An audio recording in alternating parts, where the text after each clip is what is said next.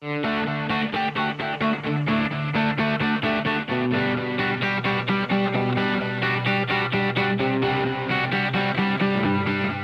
garden help you need. Now, Mid-South Gardening, powered by Palladio Home and Garden, with your hosts, Veda Vance, Kenneth Mabry, and Jim Crowder. Good morning, Mid-South Gardeners. We are here this morning and happy to be here. I'm Veda with Palladio Garden. I'm Kenneth with Dan West Garden Centers. And I'm Jim Crowder, retired grumpy old nurseryman. Yeah, yes, we can say grumpy so many times. But, yes. But, you know, I don't think he's grumpy anymore. No, no, oh, no grumps today. No Medi- grumps medication today. Medication helps. Yeah, medication helps a lot, doesn't it? Yeah, funny how you have that name all through the horticulture industry. I do. And then they're like, oh, but we love him, he's so funny. Yeah, he's not grumpy. I don't know we even picked up that name. So we're good. Who, who are we welcoming today, Jim? We got in, we have two stations, you know, that have joined us recently.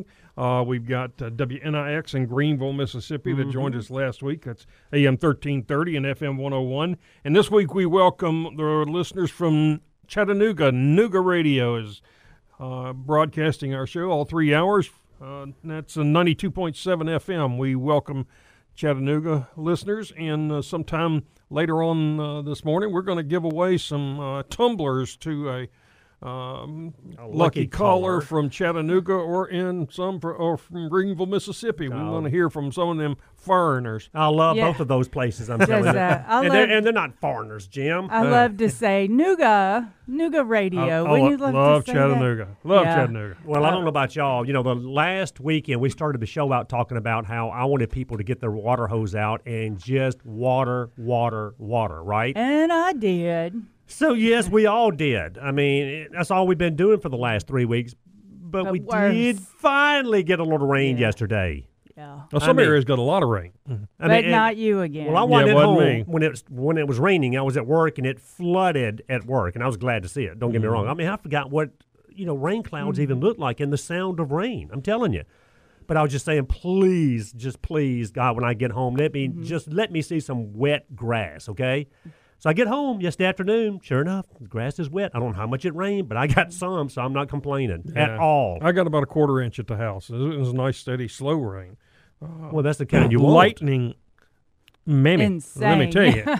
Was that it mammy? Was, it was loud. yeah. I mean, it's one of those where the lightning and the sound comes at exactly yeah. the same time. Which we means it's pretty close to your house. It right. One was between my house and the neighbors across the street. I saw it hit the street. Oh. You know? It was that's intense. When, uh, that's when the, the Belgian Malinois jumped up in my lap. You know? I've had enough of this. I didn't see my cat till like eight o'clock last night, and it stormed at three or four.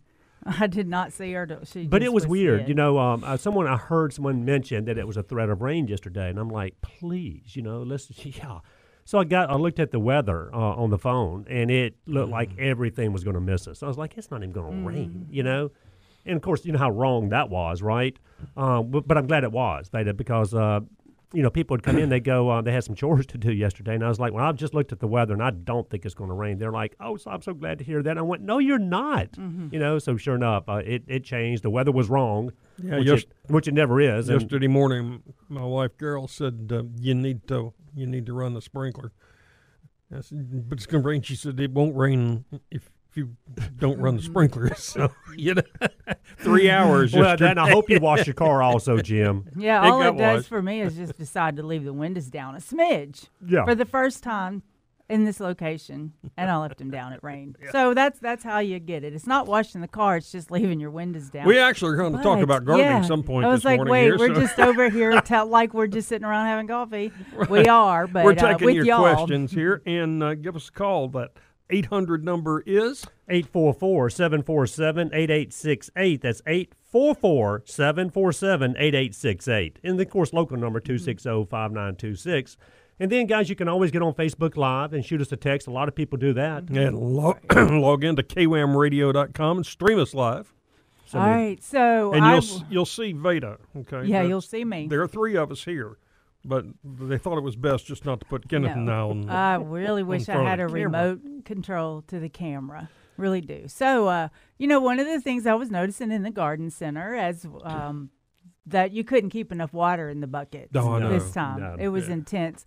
So, of course, even if we watered three or four times a day, it was still just drying it out. But then the ones that dried out the fastest were the ones that had the weakest soil, mm. you know, where they're using more grower soil yeah. to to get it to grow. And then when it gets on the shelf, it's going to uh, dry out a little faster than some that are in different, richer, more organic soil. So that's a key to your soil and your ground, is what type of good, rich, organic soil do you have? Unless, you know, maybe you have some of those plants that needs good drainage. And then you add in, not saying really. No, a little no. soil conditioner, which is ground yeah. up bark, which is what a lot of these soils are, is nothing but bark. I'm not saying that's a bad thing, but you have to water that type of soil a lot more often, like you're talking about, Veda. Um, and, you know, a good quality potting soil is worth its weight in gold. I mean, we've said this for thirty-something years. Yeah. I mean, you can get a two dollar bag of potting soil or you can get a ten dollar bag. Yeah, I, I mean, think we were talking about soil before talking about soil was cool. Yeah, yeah, yeah no doubt. There you go, Veda. And, yeah, I'd rather, you know, buy the two dollar bag of potting soil, no doubt oh, about yeah. it. Uh, but there is a huge difference in the quality of the soil and the makeup of the soil. Uh, and like you said, Veda, you know, drainage is the key. But what they've done... Good potting, good quality potting soils, and Jim, they actually drain, but they still mm-hmm. hold some moisture. And that's the fine line there. And that's what every soil company out there is trying right. to do. Yeah, versus watering four times a day to about two times a day. Yeah, and, and that's on, you know, d- days like we've had. Yeah, like the in containers, but in the ground, you d- you don't water two or three times a day in the ground. Unless this week there was new, newly transplanted things like a bet Jim did something. You had to plant one thing at least. Uh, well, I did actually do some potting yesterday, but, uh, you know, I recently put in a couple of hydrangeas that uh, yeah. found that were, mm-hmm. in fact, I found at your place that were really cool. Um, now, these are shade-loving hydrangeas, Jim? They are. These are microphilas, yeah. you know, and they came out of uh, Connecticut, I think, where, and so they were just now coming into bloom. Yeah. So yeah. They were They were really nice, but, you know, they would dry out every single day mm. and sometimes twice a day because it's not only been hot here, it's been terribly windy. Yeah, uh, that's a good point. Which yeah. makes it even worse, you know. Yeah, that, so I wasn't even thinking about sucking that. The moisture right out of those things. Yeah, well, you put them in by. containers, you put them in the... These were in the ground. Now, mm-hmm. yesterday I did some, I took some cuttings off of my night blooming cereus mm-hmm. and uh, potted those. I Ooh. used, and I used a good potting soil, but then I mixed fifty percent Uh, soil perfector mm-hmm. in with it so that it drains really, really quick.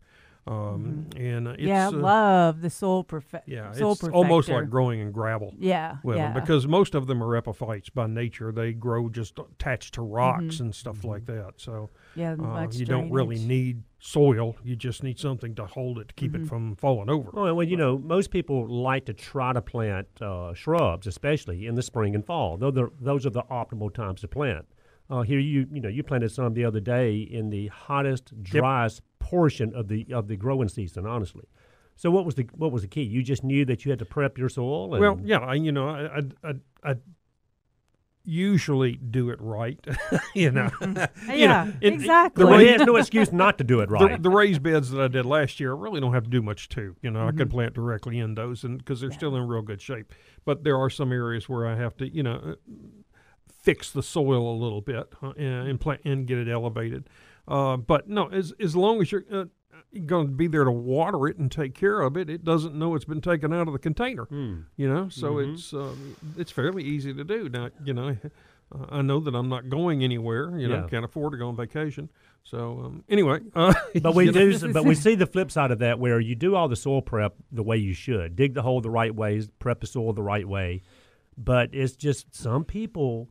Uh, grab that water hose, and they just abuse the plant mm-hmm. with they water. They can overwater it as easy as underwater. That's why mm-hmm. we always tell people to plant high. Yeah, mm-hmm. it's forgiving. And when you mean by, you mean having a couple of or an inch or so of the root ball sticking up yeah, out of the ground. That's right. It makes the plant uh, idiot-proof. Right, and some of the soils that we're talking about are the Happy Farm, Earth Mix, and then we've always used that cotton burr compost mm-hmm. before these blends were made. Is that like Happy Frog? Yeah. I knew I was going to call that wrong for some reason. Happy Farm. I Happy like that. Well, and Fox, Fox Farm oh, is the yeah. company. Yeah. Happy, Happy Farm. Ah, Those are where, good products. Where's that Happy Farm, Bolivar? I don't know. Yeah, it used to be. Yeah, yeah, it did. It did. Hey, y'all.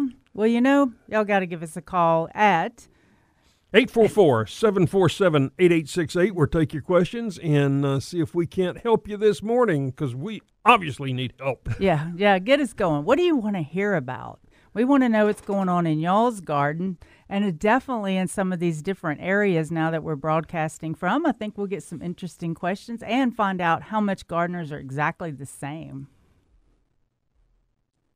Call with your garden questions now, eight four four, seven four seven, eight eight six eight. This is Mid-South Gardening.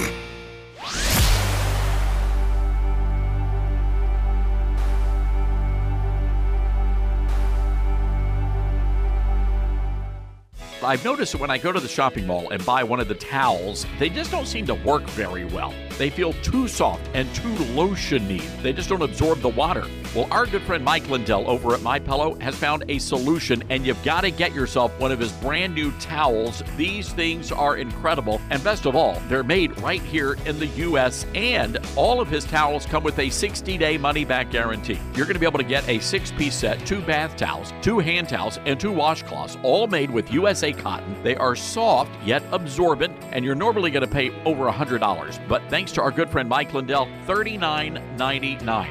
That's it. It's a great deal. All you have to do, go to my pillow dot com and click on the new radio listener specials and get deep discounts on all MyPillow products, including the towels. Just enter the promo code STARNS, or you can call eight hundred, eight three nine, eight five zero six for some incredible radio specials. Again, my pillow dot com, promo code STARNS.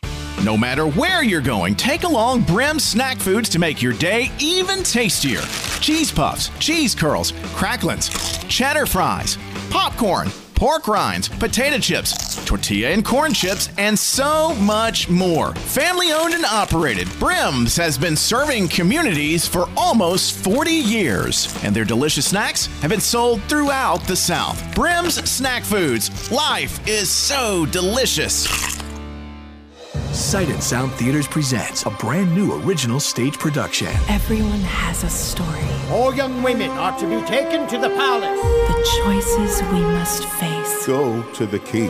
Plead for the lives of your people. At a time that was chosen for us. No one can ever know who you are. What you're about to see is my story. Queen Esther, live on stage at Sight and Sound Theaters. For tickets, visit sight dash sound dot com.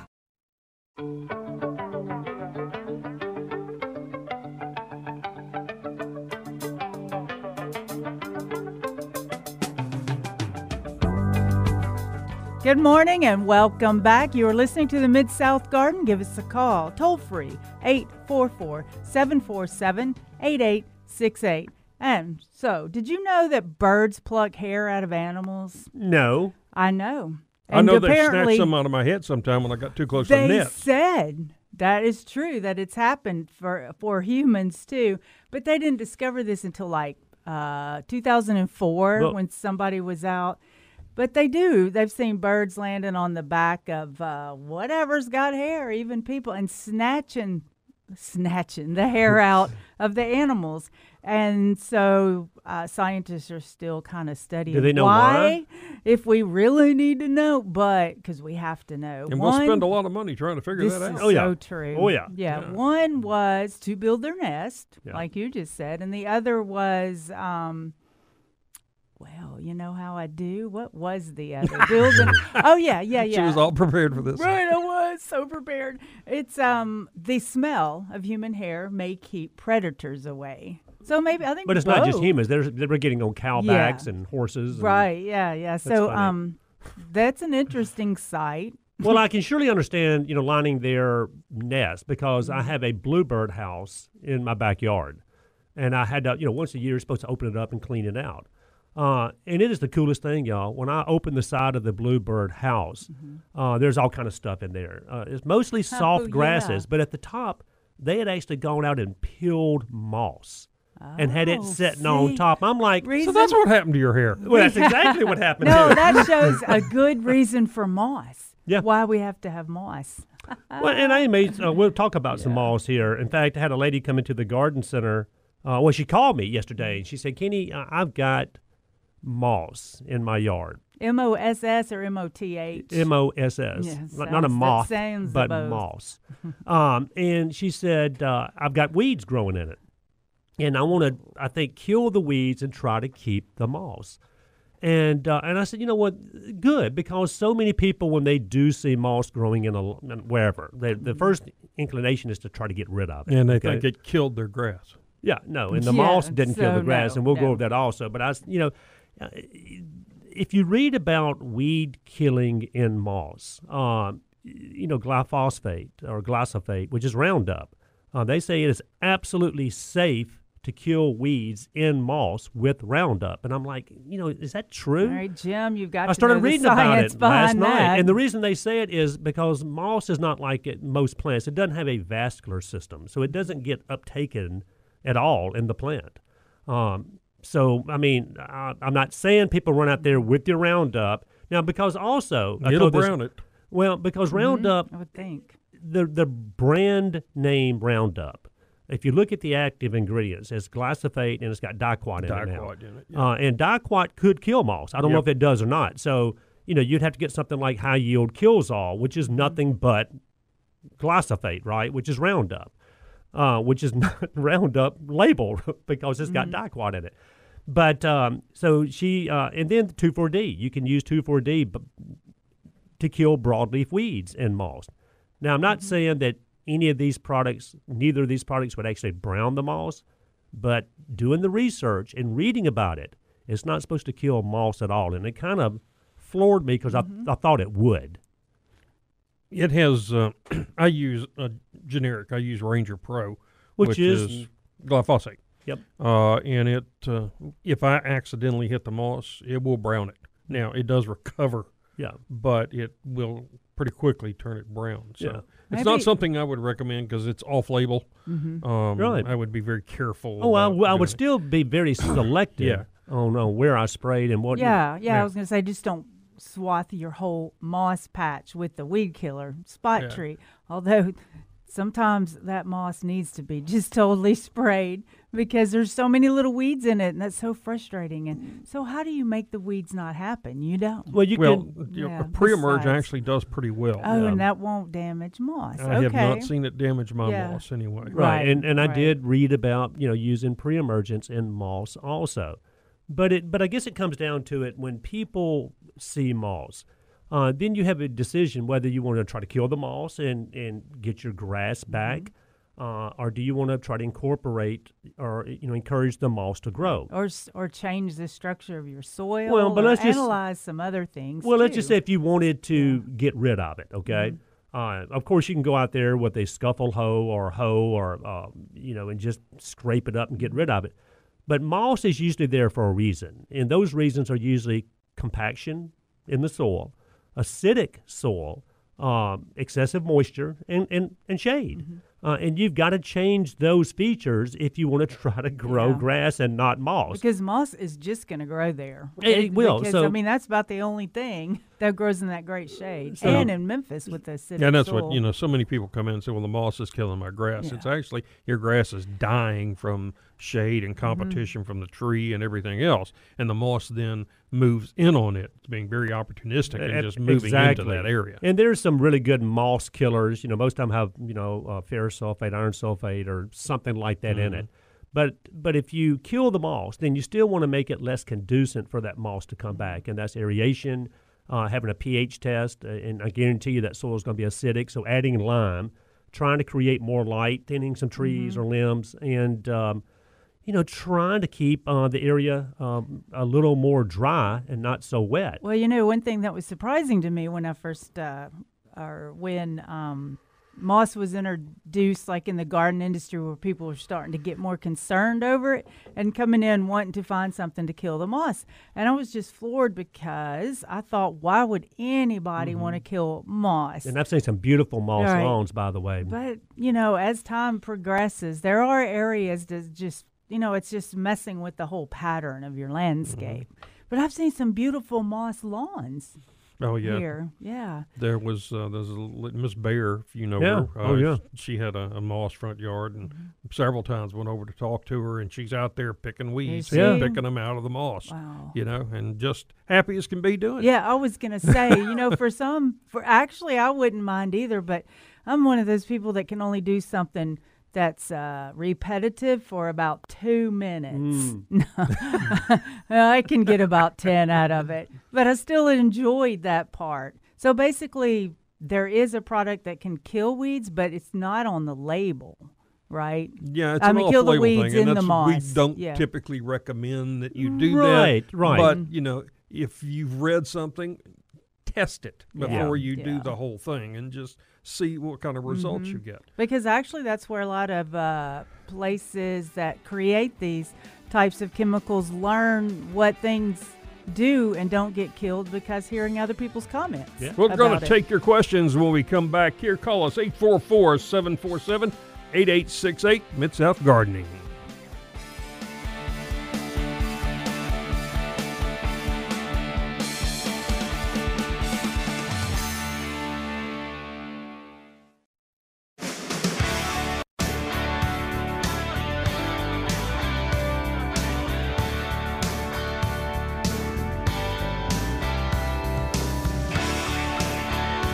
Good morning. Welcome back to the Mid-South Gardening Show. I'm Veda with Palladio Garden.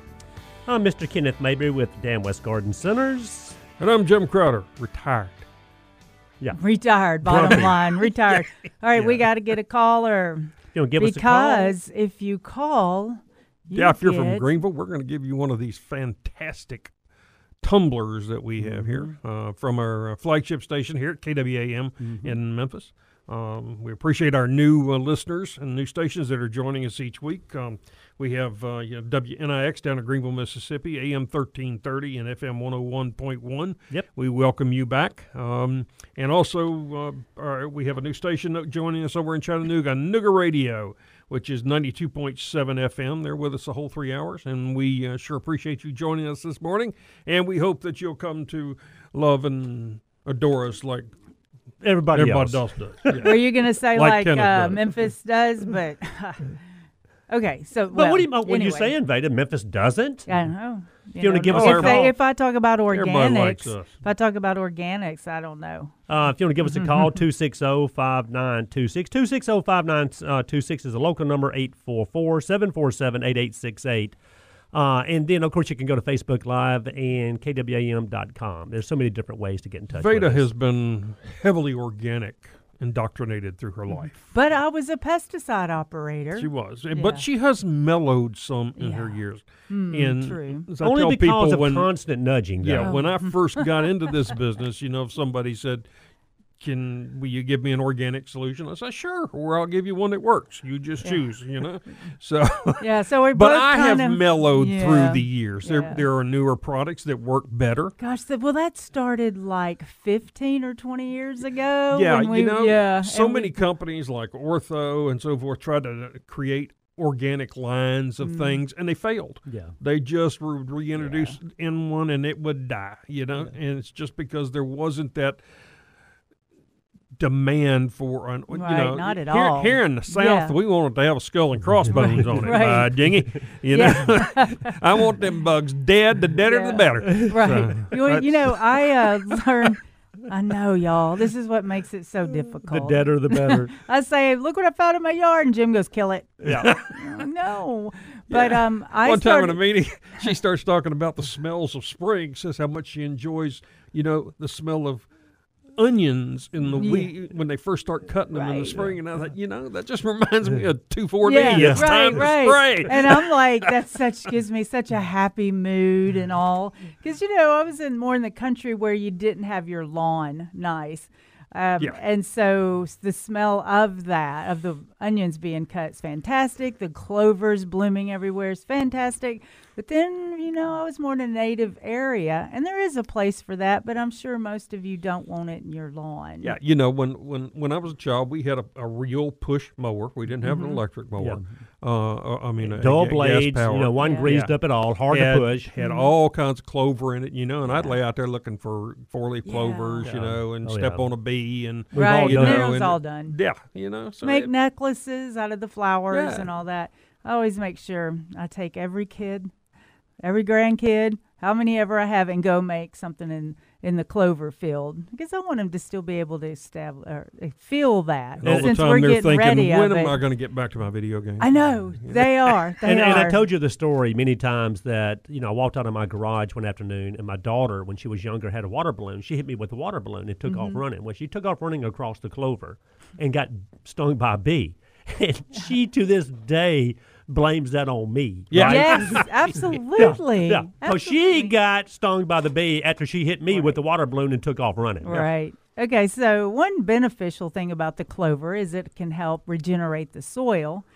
But so if you're not going to keep all of that stuff in your yard, there's a number of, I know, like if you're not going to have the clover, if you're not going to have the beautiful henbit that blur- blooms pink, but it never, it doesn't hurt the lawn, especially the henbit. You mow it, mow it, it gets warmer, and then it's gone. No weed. In my, I don't want any weed, whether it whether it has a beautiful bloom or not. The weed has got to go. Because um, there's a lot of things that pollinate off our weeds. Oh, now, yeah. Jim, you may know a little bit more into this, but one of the things I read on, and it might be an organic person trying, you know, how they try, everybody tries to skew you another way. Oh, absolutely. You know, with all kinds of things. So... Uh, that supposedly that when the clover blooms early, and there's certain type of bees that start. Well, there's clover honey, right? Oh yeah, yeah, right, yeah. So yeah. if we cut our clover, but so down, many of the, our particularly our native bees start uh, much earlier than honeybees. Honeybees have like warmer temperatures. Mm-hmm. Um, so yeah, there's it, it is a good food crop, and that's mm-hmm. part of the reason that we don't see as many honeybees around is because they don't have enough to eat. The main reason is the varroa mite. I mean, they've just pretty much wiped out the wild populations. Mm-hmm. Uh, and there anything you can do about that. Okay? And the but they're not the ones you should be concentrating on, you know. Don't worry mm-hmm. that you don't have honeybees. If you got bumblebees, uh, mason bees, mm-hmm. these little tiny sweat bees, yeah. those are the ones right. that are really important. Yeah, they just okay? don't look like your cute little bumblebee that you see on all the a babies' little yeah. shirts and all that. Yeah, or honeybee. But honeybee is an invasive oh. species. It should not be here. Oh, my goodness, why? I had the most wonderful time getting the honey uh, cones and all that out of the hives. Mm-hmm. You reached you in know. there and got them?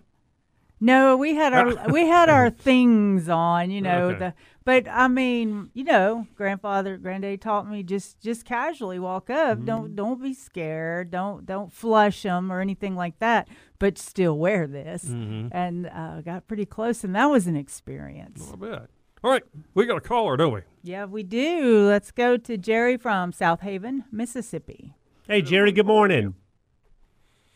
How? Um, What can we do for you that, this morning? Uh, stuff you put out for uh, army worms. Uh, I think it's brand number thirty-eight or something like that. Oh, I mean, yeah. That's um, high yield thirty-eight plus. It's permethrin. Yeah, so that, Hello? that works. Does can you that hear, work? Can you yeah. hear that, Jerry? It's thirty-eight plus, which is a thirty-eight percent permethrin. Really good product. Well, we might be having some little disconnect there, yeah, but having trouble here. So army worms, yeah, and they're on the and, down slope, but they're yeah, still out there, Miss Veda, Jim. Right. Um, and you know, it, it, if you have army worms, I mean, they'll go in there and just munch through your yard, just eating all the green tissue. Mm-hmm. Um, it looks like your lawn turned brown overnight. But there are some granulated products that you can put down, um, you know, whether it's Dilox or whatever, and then there are some some liquid products, and most of the liquid products are going to be probably in the permethroid family. Or Whether, the spinosin? Yeah, yeah. Spinosin will get them. Uh, you know, the permethrin, which is thirty-eight plus, uh, will get them. Sarinara, which is another generation of pyrethroid. Sarinara. Yes, I don't know later. that one. uh, But, the, I mean, yeah, anything that will kill a caterpillar will kill armyworms. Yeah. Uh, and you mentioned spinosad, which is just a bifenthrin, really, yeah. which is sold in a world. Of, you know, if you were to call a professional, they're likely going to tell you they're spraying your yard with Talstar. Right. That's bifenthrin. Yeah, yeah. Okay. And Talstar has been around a, a good amount of time yeah. as well. So it's definitely proven to be effective. And, you know, and, and they're around. And, Jim, you made a comment either last weekend or weekend before last. You can walk outside at night now. You know, you got your light on on the back porch, right? And these moths, M O T H S, moths are flying around mm-hmm. everywhere. And you're saying that has some kind of a direct correlation with the armyworm population yes, that we've had. Yes, they are a night-flying moth. And yeah. so, you know, when we start seeing, particularly when you walk through your lawn and see moths kick up, that's the first thing we suspect that may be coming. You know, um, but they can hide anywhere. So I had... see you. Jerry's back. All Good right. morning, Jerry. Hello. Well, well, we are having trouble with Jerry's phone. Or Sorry, our phone. Yeah. Sorry about that, We'll Jerry. blame that on us, maybe. Sorry, Jerry. Not, um, not Alan, though, who's taking care of us over there. So... But, I mean, yeah, I agree what with... What's that noise? I I'm mean, hearing things over may here. May have been my stomach. Oh. I haven't had breakfast yet. That was it. Oh, mine's in, my breakfast is in my pocket right here. Oh, it's melted now. But let Jerry, if you get a, Jerry, if you get a chance, uh, give us a call back. It looks like he might be calling back. But, uh, yeah, armyworms, you know, it's one of those things where, you know, until you get them marching through your yard, you don't realize how many... armyworms. Mm-hmm. I mean, it can look like your, it's your ground is moving. You know, mm-hmm. I have never got to see that. So when that happens in someone's yard, call me so I can come watch. Oh and then we'll God. spray. I just want to see really quick. And, and you know, we'll and, and thank goodness we don't have armyworms every year uh, like we did this year. Yeah, what was the last year? I mean, the time I mean, before we, last. We, it we, was a while. It, it's been a, it's been a minute, but we mm-hmm. you know we, we see them every year. But some years, uh, kind of like the cicadas this year. Uh, you know, just go outside at night. If you got trees around, pretty loud right now. They are so. Yeah. I mean, I love that I sound. I do too. I do um, too. But there are there are millions out, of them out there, kind of like the armyworms out there. But uh, if you do think you have armyworms, um, you know, go out there. Like I said, either put down a granulated product that you can come out and put Maybe out. Maybe you should just call the sergeant. Oh, you mean for the armyworms? Yeah. This is see, why that's organic. Just call the sergeant, platoon leader. Mm-mm-mm. They'll just call those armyworms right out of there. You can tell she's a military girl. mm. Okay, so no, back to your information. Yeah, because that just, won't help. Just I mean, you know, just in case Jerry, you know, because he couldn't really get through. Uh, and he mentioned thirty-eight. That's why we said thirty-eight plus. Mm-hmm. That's the only product that I know of that's got thirty-eight in the name. Mm-hmm. Uh, it's just a concentrate that you dilute and spray. Yeah, and it's just more economical than someone that you can buy with a ten percent or twelve percent formulation. Yeah, ten percent. You're still putting it down at the same rate as far as active ingredient over an area. Okay, it's just going to be more economical if you're buying a higher concentrate. Because right. you use so, less per gallon right. of water. Right. So Jerry was wondering on the label thirty-eight, I think you just said it, maybe make it clear, how much to use per square foot? Per square foot? Yeah, um, per square foot, yes. Well, oh, see, that's why I don't math. No, because basically what you would do, I mean, mm-hmm. whether it's a two point five percent permethrin, a ten percent permethrin, or a thirty-eight percent permethrin, mm-hmm. okay? Each one of those are going to tell you how to mix it per gallon of water. And typically, whether it's a hose-in applicator or a pump-up type sprayer, uh, you're not really concentrating on how much to put per square foot. You're just mm-hmm. spraying the lawn down, okay? You're not actually mm-hmm. watering the lawn, but you're you're giving a pretty good heavy spray is what you're doing. Oh, and can can you do it by like, well, like length times width gives you the total square? Yeah, right. It'll tell you how much active to put per square foot. I'm trying to pull okay. up a, I'm pulling up a label here while the two of you bang. All right, yeah, oh yeah, let's here. keep going so and he can so. get that. so, uh, but, but, I mean, typically yeah. a gallon of water typically will cover about five hundred square feet out of a sprayer, okay, mm-hmm. two gallons per thousand. Uh, but really all that boils down to is you, you're just spraying, you know, your lawn. Uh, you're not running through the lawn, but you're just a good, nice, heavy spraying. Come back in about ten days, two weeks, if need be, and do it again. Uh, but the biggest thing, I believe, is to mix it the right way. You know, mix it the yeah, way don't it... don't double that rate. No, it mix it the way... It does not help. Exactly, Veda. Mix it the way it tells you to mix it uh, and just spray accordingly. And whether I said whether it's a pump-up type sprayer or a hose-in type sprayer, you're just getting a good heavy spray out there is all you're doing. Right. Yeah, the recommendation, if you're using it uh, is going to be uh, two to ten ounces, uh, two, two to ten gallons of mixed spray over one thousand square feet. So it's going to depend on whether or not you've got your, your high volume or low volume right. sprayer. But anything in that range is going to be within the uh, acceptable mm-hmm. label yeah. instructions. So. Uh, fantastic. Okay, we're going to run to a break. But after the break, too, I wanted to talk about maybe the differences in the sprayers that oh, we use. Good point. Right. Okay, we're going to, I said that. Call us eight four four, seven four seven, eight eight six eight. This is Mid-South Gardening.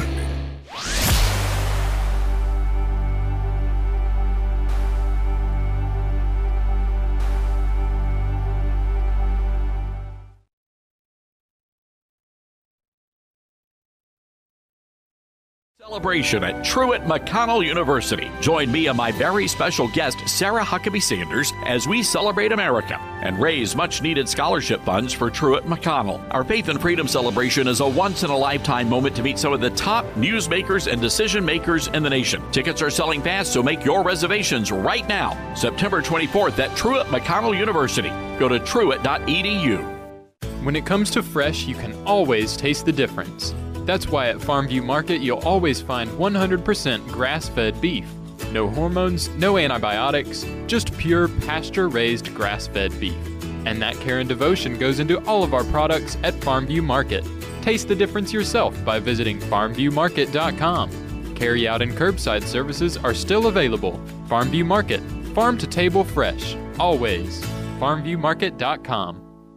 America has a new choice for fair and balanced news. Todd Starns dot com. Journalism you can trust from some of the best reporters and opinion writers in the business. Todd Starns dot com takes you to the front lines of the culture war, defending faith, freedom, and your family. Todd Starns dot com also features exclusive interviews with America's top newsmakers like Mike Huckabee, Franklin Graham, and Newt Gingrich. Find out why millions of Americans read Todd Starns dot com every day. It's news you can trust. Todd Starns dot com. Hello, Americans. I'm Todd Starnes. America is in a funk, and that's why I wrote our Daily Biscuit, Devotions with a Drawl. It's a collection of inspirational and encouraging and hilarious stories about exceptional Americans who are doing good deeds, stories about faith and family, God and country.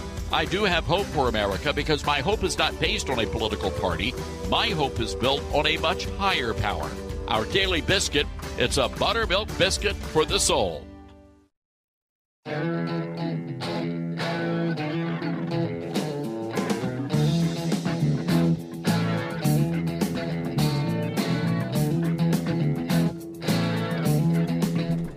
Welcome back.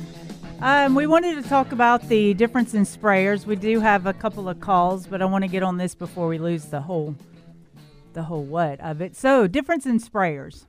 Yeah, I mean, typically, you. you know, there's a hose-end type sprayer, and there are pump-up type sprayers, I mean, for the most mm-hmm. part. Uh, the hose-end comes really two different ways, um, and, and the one of them that I'm fixing to tell you about is just the easiest ever. It's the dial-in spray. Uh, it's it a, is. It, yeah. It's a hose-end sprayer that hooks to your hose. You pour your, whatever you're spraying, the concentrate into the sprayer straight. Just pour it in there, just straight into the bottle. Screw the top on, hook it to your hose.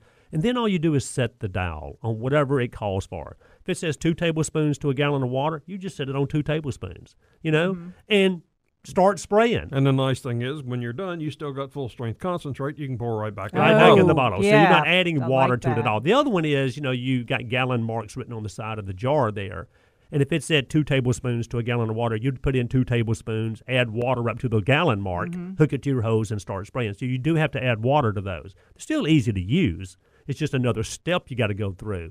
And then the pump-ups, you know, you just unscrew the top, two tablespoons in there, add water up to the gallon mark, pump it up, and start spraying. Right. Uh, but, you know, I mean, it's, I, I think for different jobs, you need to have both a hose-end sprayer and a oh, pump-up yeah. sprayer at home. Yeah. What do you think about the ratio of, of it coming out of the hose-end sprayers? I mean, it should all. Do you have to shake it up first, or well, if it separates, you know, mm-hmm. if you're putting something like neem into a hose-end sprayer, you want to keep that jar agitated mm-hmm. fairly constantly while yeah. you're doing it because it separates pretty quick. So anything that's oil like that, you know, when you pour it in, if you see it float to the top, then keep it shook. All right. Um, and that's just be the same with a tank sprayer. Mm-hmm. Um, with the aromatic type, or the, like you're talking about, where you just put concentrate, the dial sprays, those you don't have to worry about it, because it's mm-hmm. pulling full strength concentrate out and it's blending it exactly with the water the coming way through you the hose, right? Yeah. Now, you know, those put out lots of volume of yeah, water. Yeah. You know, if you're doing Roundup, you don't want that. Right. You know, no. you, you need the, you, to the be able up. to very carefully mm-hmm. control where you're spraying, and also the pressure that you're spraying mm-hmm. with it. Because the higher the pressure, the higher the particles, um, the smaller the particle size, the more drift you're going to get. Mm-hmm. So, so you recommend maybe turning it down just a little? Well, you can you adjust know, it on a pop-up sprayer. You can adjust the tip. I mean, the hose-in sprayer. No, because you you're not going to be using Roundup in there anyway, unless you're just trying to kill everything yeah, that's out there. I mean, doing a lawn renovation. I was, yeah, I was meaning in general on anything you put in a hose-in sprayer. It's still, you know, it puts out too much water to do yeah, that. most things other than lawn herbicides like mm-hmm. Trimec. Uh, it's great for insecticides, you know, where you're spraying large areas. Uh, but, the you know, if, if, you, if you're trying to kill individual plants within your flower bed and so forth, you you got to have a tank yeah. sprayer. Yeah. You just do. Yeah, but but the, with the hose-in sprayer, uh, whether you have it uh, water on full blast or whether you have it halfway up, they're still going to mix it accordingly. Mm-hmm. Right. Because it's, but it's, it's on a hose-in sprayer? On a hose-in. Yeah, mm-hmm. okay. Because it, it, it, it's, it's regulated by the water coming through the top of that sprayer. Right.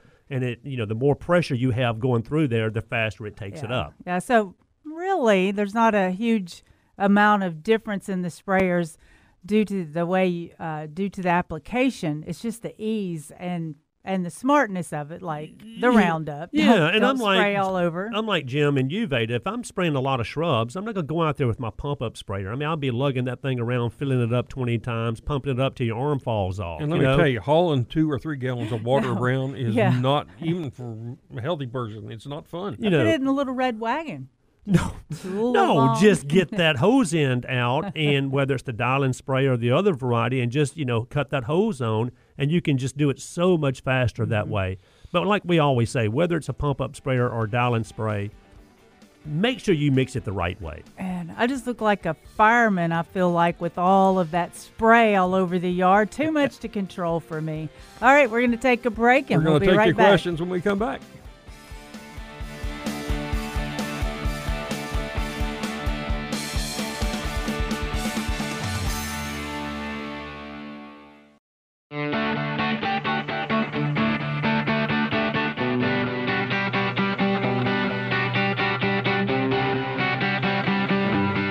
The garden help you need. Now, Mid-South Gardening, powered by Palladio Home and Garden, with your hosts, Veda Vance, Kenneth Mabry, and Jim Crowder.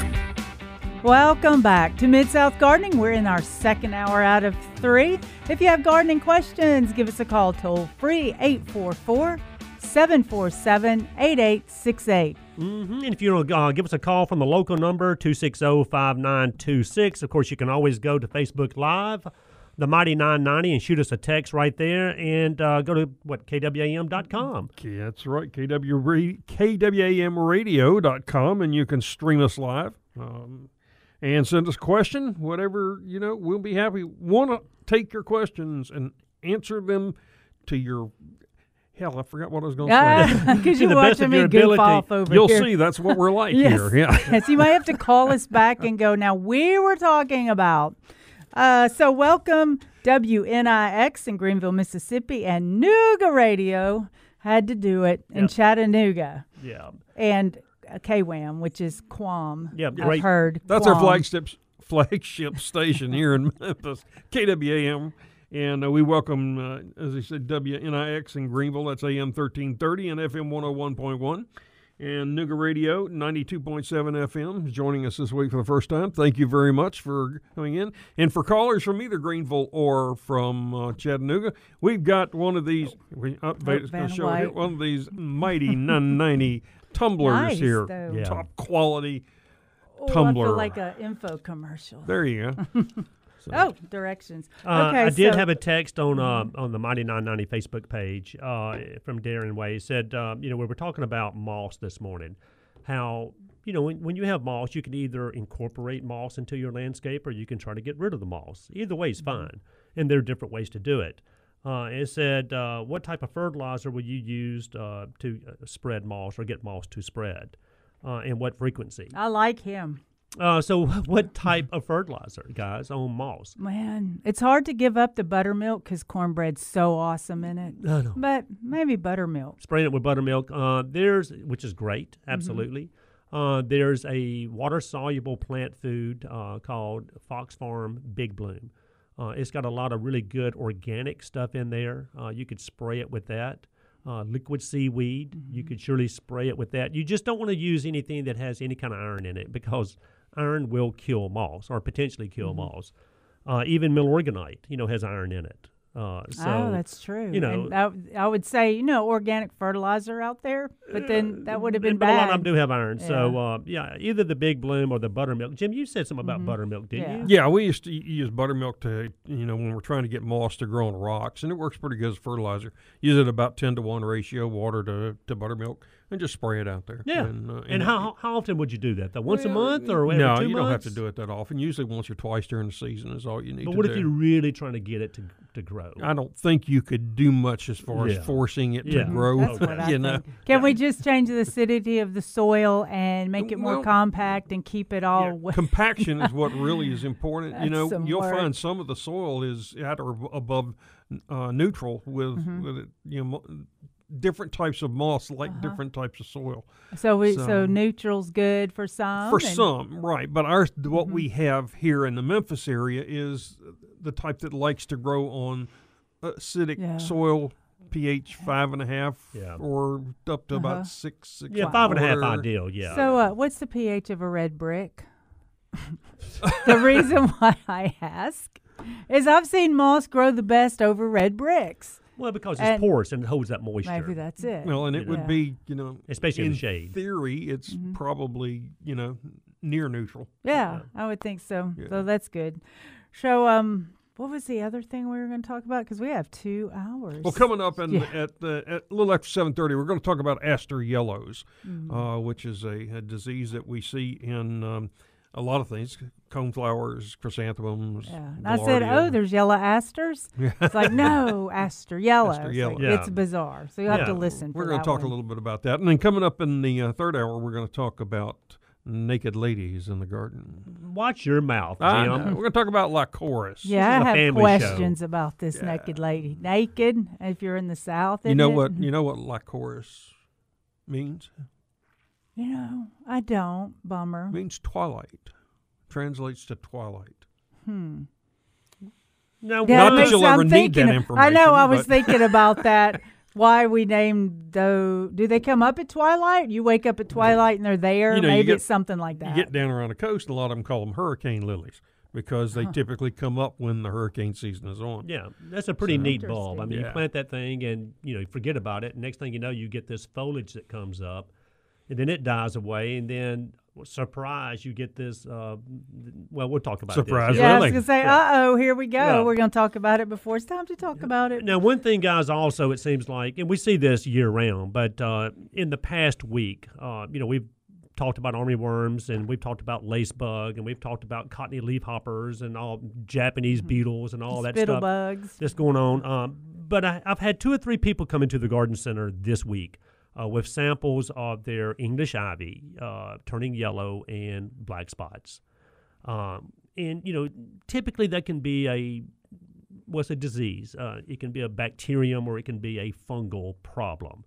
Um, but I, I was telling this guy yesterday, I said, now, you know, for English ivy, it's a couple things. One is, you know, you want to try to keep the English ivy uh, as debris-free free as you can. You We're know what I'm saying? all laughing at that I know, one too. I know. But it, and, and, that's and, the point. And it's yeah. impossible to, to completely get every leaf out of that ivy bed. Uh, but you got to give it some effort, I'm yeah. telling you. So we're going to try to keep it as clean as you possibly can. Uh, and he had overhead irrigation on English ivy. Uh, and that's just not the best thing either. I mean, it's better than not watering at all. I get that. Excuse me. But anytime you get constantly get moisture on the foliage of English ivy, you are creating a, a an environment uh, mm-hmm. for fungal uh, pathogens. You just are. But uh, what I told the gentleman is, yes, you want to go out there and spray something like liquid copper, because copper will get both bacteriums and fungal pathogens. Come back ten days, two weeks, make sure you spray it again. Try to blow out uh, any, uh, you know, leaves that have fallen, you know, off the ivy. But then I said, you know, other than watching the overhead irrigation and trying to clean it up and spraying, like I said, at least twice, you still want to do everything you can to make it conducive for growth. Um, go out there potentially and lime your ivy bed. You know, a lot of people have never heard of liming ivy. Ivy likes that pH up there, uh, you know, s- between six point two and six point eight. Uh, and a lot yeah. of times ivy is un- under these trees where we typically just don't lime, okay? Right. So get the pH tested. Uh, secondly, go out there and feed that ivy.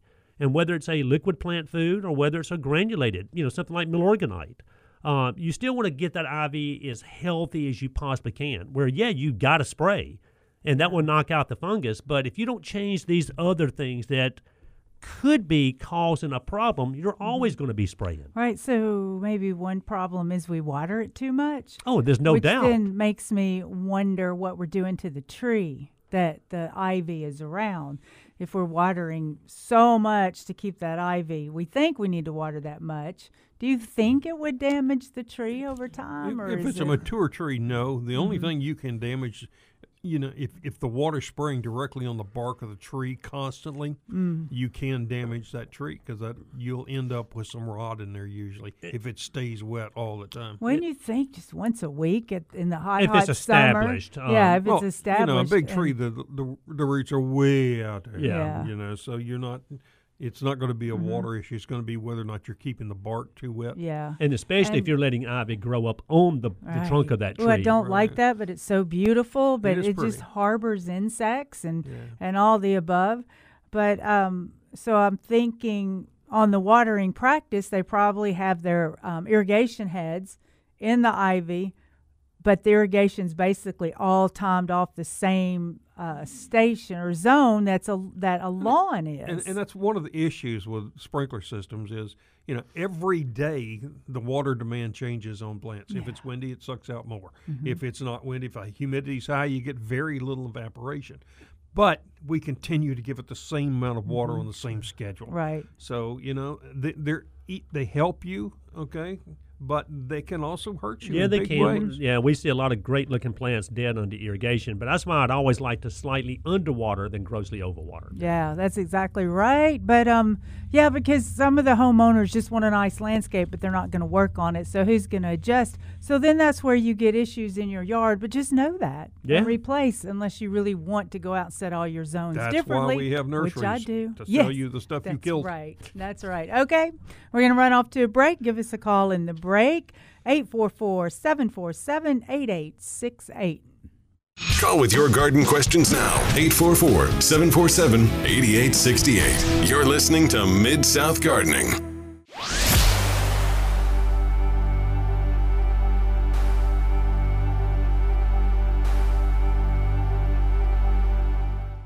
No matter where you're going, take along Brim's Snack Foods to make your day even tastier. Cheese puffs, cheese curls, cracklins, cheddar fries, popcorn, pork rinds, potato chips, tortilla and corn chips, and so much more. Family owned and operated, Brim's has been serving communities for almost forty years. And their delicious snacks have been sold throughout the South. Brim's Snack Foods. Life is so delicious. Hello friends, Todd Starnes here, and I want to invite you to my annual Faith and Freedom Celebration at Truett McConnell University. Join me and my very special guest, Sarah Huckabee Sanders, as we celebrate America and raise much-needed scholarship funds for Truett McConnell. Our Faith and Freedom Celebration is a once-in-a-lifetime moment to meet some of the top newsmakers and decision-makers in the nation. Tickets are selling fast, so make your reservations right now, September twenty-fourth at Truett McConnell University. Go to truett dot e d u. Sight and Sound Theaters presents the biblical stage adventure. Who exactly is he? He's a miracle worker, a healer, a prophet. This Jesus is a rebel. Every Everything Jesus does points to love. Seen by more than one million people, the original stage production is now playing for the first time ever in Branson, Missouri. Jesus, live on stage at Sight and Sound Theaters in Branson, Missouri. More information is available at sight dash sound dot com. America has a new choice for fair and balanced news. Todd Starns dot com. Journalism you can trust from some of the best reporters and opinion writers in the business. Todd Starns dot com takes you to the front lines of the culture war, defending faith, freedom, and your family. Todd Starns dot com also features exclusive interviews with America's top newsmakers like Mike Huckabee, Franklin Graham, and Newt Gingrich. Find out why millions of Americans read Todd Starns dot com every day. It's news you can trust. Todd Starns dot com.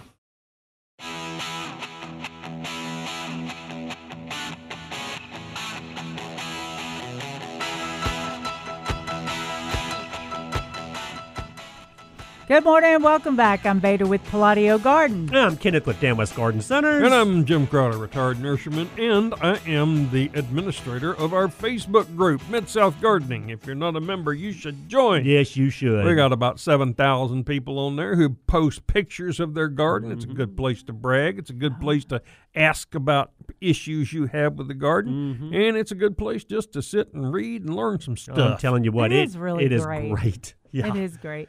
And if you uh, want to give us a call this morning, two six zero, five nine two six, two six zero, five nine two six, or eight four four, seven four six eight. So, um, popular observations precede science rather than the other way around, which is a valid way to do science. Uh, yeah, yeah, okay. Popular, what, what you, what observations? popular ob- observations precede science rather than the other way around, which is a valid way to do science. I read that in Science magazine. I don't think so. Sometimes what you see is not what you see. So yeah, but you know, I think they're saying when you start hearing a lot of people talking about something, popular observation, then they're like, hmm, let's check that out. Yeah. And then we go to the science side. Well, and this is uh, an observation here. Randy mm-hmm. Turner uh, shot us a text on the Mighty nine ninety Facebook um, link. It said, guys, any thoughts on why I have several of my four o'clocks that are not blooming? It's in the same area where I have ones that are blooming. And, of course, there's that he's talking about aren't blooming. So he's got some four o'clocks out there. Mm-hmm. A lot of them are blooming, but a lot of them aren't blooming. Uh, hmm. Well, know, more maybe they're too crowded in there. Yeah. So um, many options. Crowded, phosphorus. What'd you say, Jim? But why would some of them be blooming and some of them not blooming? Well, soil is like a salad bowl. There's, even if they're right in the same area, sometimes your soil can still be different. So you can do typically the better your soil, the less likely they are to have flowers. It's true because they come grow up anywhere. That's right. If they're yeah. stressed, they're trying to reproduce, yeah. and so they'll bloom mm-hmm. usually younger and uh, um, more profusely. So what I would tell Randy is if they're way crowded in there, maybe thin some of them out.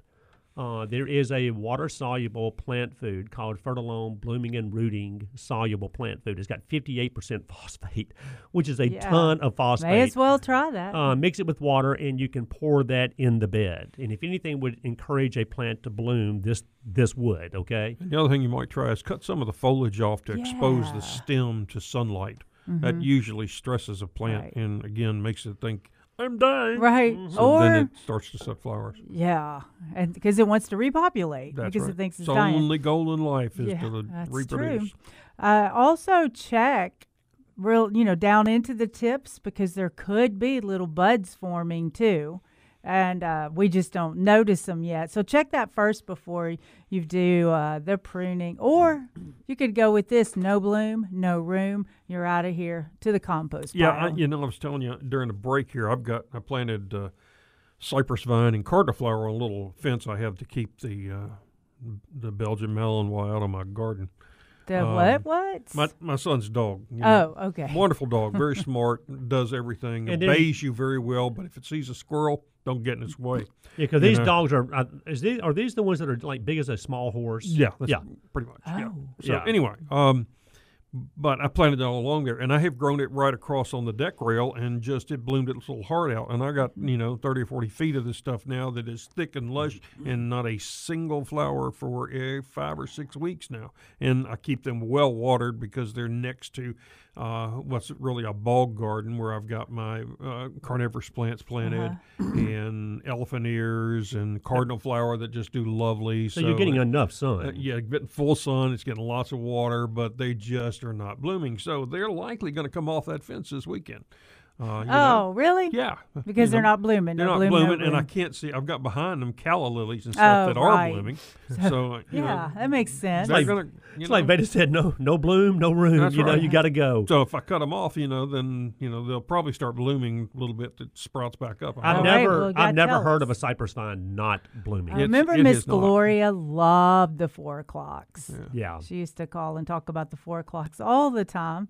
So when I see hear about four o'clocks, I think of Winsboro, Tennessee. That was the first place I'd ever seen them, and I thought, well, those bloom in, in or I don't see those in Memphis, but they're just uh, one of those pass along plants, old fashioned plants. But you can get seeds for them too. Oh yeah, right now. And yeah. then in, in Gloria, she'd grow so many of them that a lot of times they would uh, cross pollinate and mutate to a, you know, just a different type of mm-hmm. colored bloom yeah. uh, in her bed. So that's pretty cool. Yeah. Anyway, so Randy, um, you know, try that water-soluble, uh, that blooming and rooting, fifty-eight percent phosphate. Like I said, if that doesn't make them bloom, I don't think anything will. So, and True. make sure they're not too crowded in there. Because, you know, it really couldn't. I, I understand that they don't like intense heat, but this is just the first week, uh, the week that we had intense heat. So it was pretty nice up till now. So I don't think that's it. Mm, no, All right, neither. Just give it some phosphorus, uh Maybe, you know, you could chop around the soil. A lot of times if you chop around the soil, it it, it hits some of the roots, and they think the same thing. Kind of yeah. like a root prune, if yeah. you will. Right, just yeah. cutting off some of it. Water stresses it a little bit. Oh, gotcha. So now that you've got that to try out, I want you to try it out, and then call us and let us know what your outcome was yeah. on that. And, guys, if you want to call us, once again, two six zero five nine two six, two six zero five nine two six, the local number, and eight four four, seven four seven, eight eight six eight. Uh, if you're outside the local calling area. It's that easy. Nationwide, you can reach us. Yeah. And, Jim, you said about uh, in the next yeah, we come back segment. After the break at uh, seven thirty, or uh, if it's eight thirty where you are over in Chattanooga. Uh, we're going to talk about aster yellows, a common disease in the garden. Right. Yeah, I was going to say it's not yellow aster. No, it's aster, it's aster yellows. yellows. And I wonder if that's a commonly misdiagnosed problem. Yeah, well, I would we'll sometimes get into that is too, because yeah. there is a there is a um, eriophytid mite that can cause similar problems, but mm-hmm. it's uh, it's not not driven by mm-hmm. a pathogen mm-hmm. like mm-hmm. aster yellows. Okay, well we'll definitely talk about. Think that. about how many mites do very different things in the garden.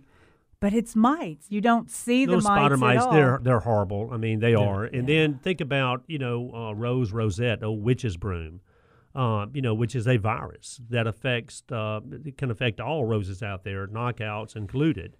Uh, but we, we've been seeing a lot of that, it seems like, the last, I don't know, four or five years. And we all know because there's so many more roses out there being grown now. But that wind-blown mite, mm-hmm. uh, is, is he's the, the culprit. And right. I mean, and he can tear some roses up. Something so small can be so damaging is my mm-hmm. is my point. It doesn't have to be a big cicada, you know, hitting you in the forehead to oh. do some damage, right? Oh, I had some fun with that yesterday. So um, let's see. You know, give us a call with all your questions because nothing is silly. No. Nope. And between three Other than of Veda. us. Ask now well, yeah. before you make the mistake. Okay? This is a good point. Between the three of us, we've got about one hundred years worth of experience and different categories as well, and some overlap.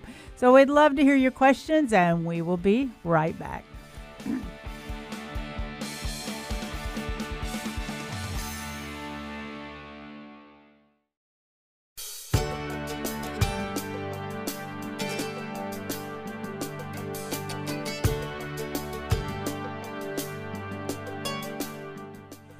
Well, welcome back to Mid-South Gardening. We have Veda, Kenneth, and Jim. Uh, we want to first welcome uh, a couple of new affiliates that have joined us here just recently. Mm-hmm. Uh, we have uh, W N I X down in Greenville, Mississippi, A M thirteen thirty and F M one oh one point one. And also joining us this week uh, is Nooga Radio in Chattanooga. Uh, it's F M ninety-two point seven. We welcome you uh, to uh, our listening audience and um, ready to answer your questions. If you want to give us a call, it's eight four four, seven four seven, eight eight six eight. Locally, it's two six zero, five nine two six. It and, is. Uh, we will take your questions. But we are going to talk about right now aster yellows. Now, that's a weird name for a disease. It is and a, disease. a weird disease. It is yeah. a weird looking, disease. Looking. Yeah, it um, it's actually it's caused by phytoplasm, which is a, it's a type of bacteria. The bacteria, though, is different because it doesn't have a cell wall. It has a membrane surrounding it, and what makes that kind of unique is, because it ha- most antibiotics attack bacteria by destroying the cell wall. Mm-hmm. So these things are, are pretty much immune to antibiotics. And where where does it come from, Jim? Uh, well, it's spread, in in this case, by the aster leafhopper. Okay. okay. Which it, is an, an It insect. can be mm. in a world of different plants, so lots of weeds harbor it. Mm. But once the insect feeds on it, then for about two weeks, it just replicates inside of it. And that's one of the reasons this, this disease has been hard to do anything with, is because as of yet, we've not been able to culture it outside of a living cell. Like you can grow bacteria on a, on a um, petri dish, yeah, whatever, petri yeah. dish, right? But you these we can't have. So far, I've not been able to, to so there's grow no it. control for. There's not okay, yeah. and uh, but the nice thing about this is that it doesn't move throughout. Um, well, okay, I'll come back to that in a minute. Um, it affects uh, lots of different types of plants. And right now there are about three hundred or so phytoplasms that have been identified, and they think it's probably like ninety percent, only maybe ten percent of what's out there. They're mostly tropical diseases. They attack coconuts, uh, sugar cane. Bizarre. Yeah, so they can be quite bad. And some of them attack humans. Walking pneumonia is caused by phytoplasm. So they're difficult diseases to do anything with. And in the case of this one, um, it they'll get in anemones, chrysanthemums, coreopsis, mm-hmm. marigolds, snapdragons, delphiniums, gaillardia, rudbeckia, salvia. I had to write that list down. Yeah. Uh, every perennial that we've ever had. Yeah. Right. And they'll get into Cold a lot flour. of vegetables. Yeah. And it's particularly a bad oh. thing on carrots um, because it makes them very bitter and hairy. Now, who wants a hairy Ew. carrot? Not I. Yeah. Okay. So they're, it, they're quite bad disease. And the only real cure is, once you see one that's affected, is remove the plant as quickly. You can't possible. just cut the plant back. No, you can't with this. Now, there is what complicates matters a little bit in, in identifying this. There is a areophytid mite mm-hmm. that does a similar... Has creates, similar, a, creates a similar uh, income or yeah, outcome. Um, yeah, I'm trying to think of the right word here. Um, it, it Oh, well. You're getting my disease. I am. I just you know, had that thought and there it went. But anyway... It, The symptoms are pretty much the same, except it doesn't, the mite is the causative agent. It's not like rose rosette where the mite is carrying a mm-hmm. virus. This is just the mite. So you can cut the flower off, throw it away, mm-hmm. and still grow more flowers. Because yeah. the mite's gone. The mite's gone, right. right. So, but with aster yellows, you need to remove it. And I wonder, just get the plant uh, let's out. say if you've got a purple coneflower and mm-hmm. you see, and if you read about aster's yellow and you see what it makes a... an aconacea yeah, looks like. Yeah, it's on the on the bloom. Yeah, but let's just yeah. say, so you know what to look for, right? And you see that symptom on your on coreopsis, uh, purple coneflowers, whatever, okay? Mm-hmm. Is it, at that point, do you just initially just cut that out of there and no. see what happens? No, you remove it. You Even remove if you're not it. quite sure if it's mite-driven or if it's... Yes. Mm-hmm. Now, the mite... If you've been in the business a while, you probably can tell the difference. That's what. I, well, that's what I'm getting at. Okay. I want people to, to but be able to, for most people, they're not going to recognize the difference in the symptoms. Yeah.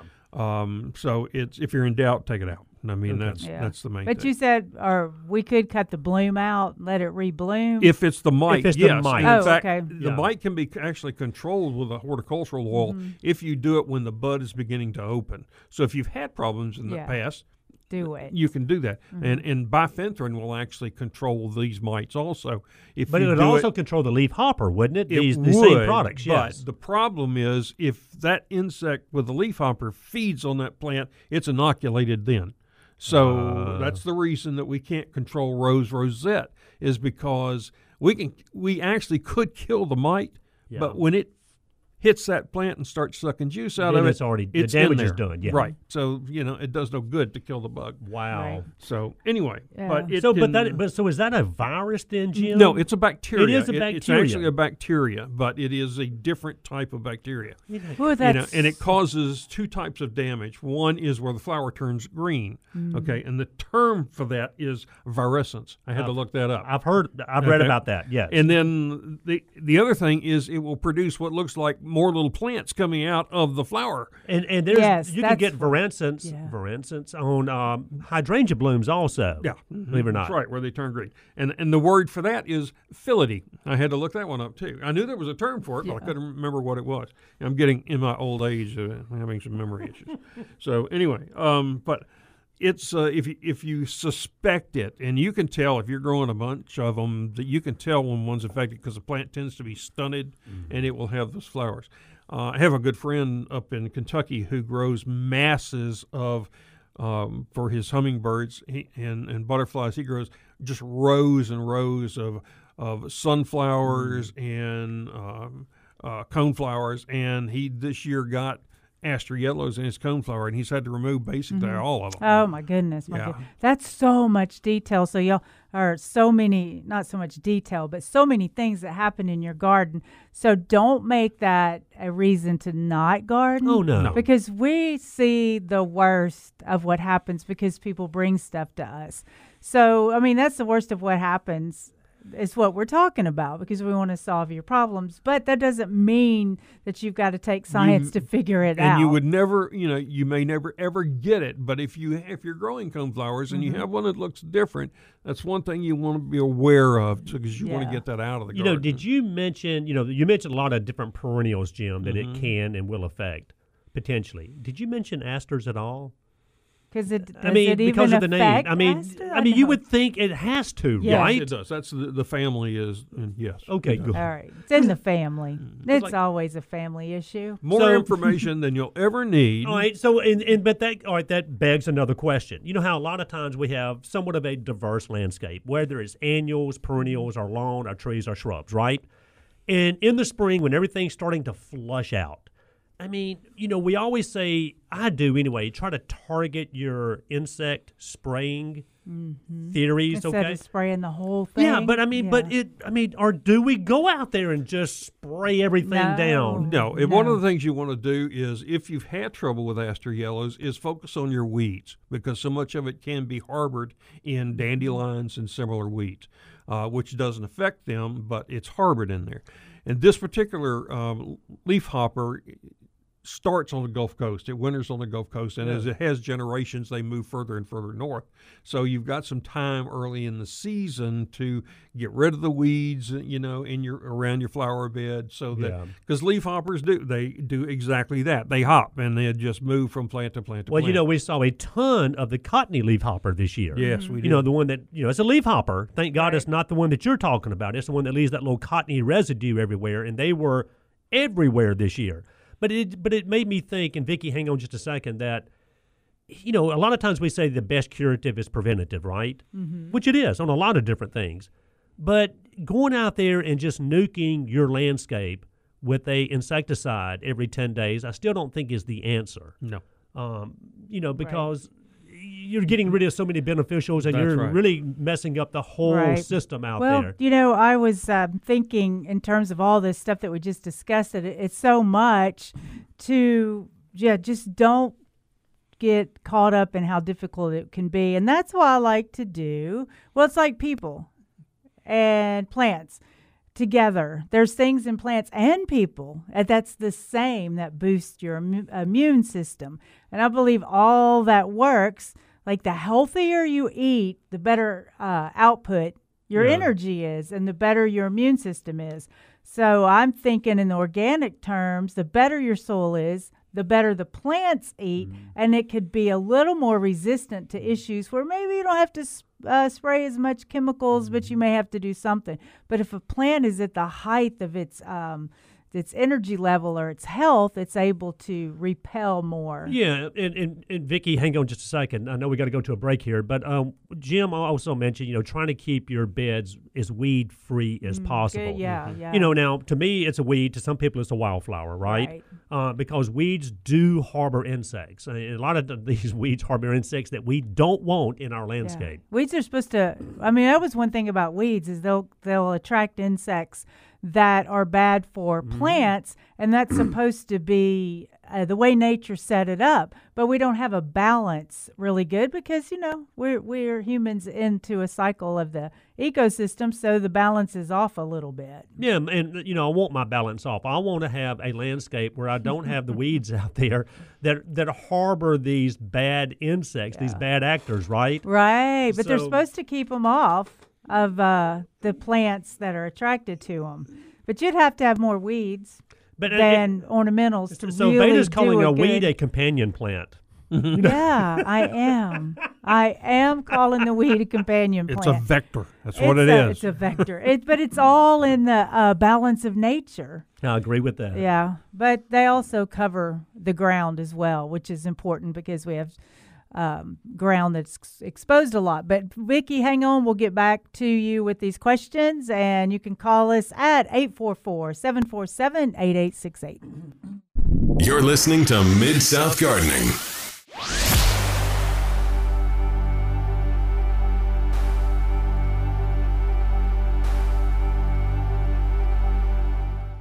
I've noticed that when I go to the shopping mall and buy one of the towels, they just don't seem to work very well. They feel too soft and too lotiony. They just don't absorb the water. Well, our good friend Mike Lindell over at MyPillow has found a solution, and you've got to get yourself one of his brand new towels. These things are incredible, and best of all, they're made right here in the U S, and all of his towels come with a sixty-day money-back guarantee. You're going to be able to get a six-piece set, two bath towels, two hand towels, and two washcloths, all made with U S A cotton. They are soft, yet absorbent, and you're normally going to pay over one hundred dollars, but thanks to our good friend Mike Lindell, thirty-nine ninety-nine. That's it. It's a great deal. All you have to do, go to my pillow dot com and click on the new radio listener specials and get deep discounts on all MyPillow products, including the towels. Just enter the promo code STARNS, or you can call eight hundred, eight three nine, eight five zero six for some incredible radio specials. Again, my pillow dot com, promo code STARNS. If you're a first responder, you know the right training can make all the difference in a crisis. At Liberty University, we know the right training can make all the difference for your future.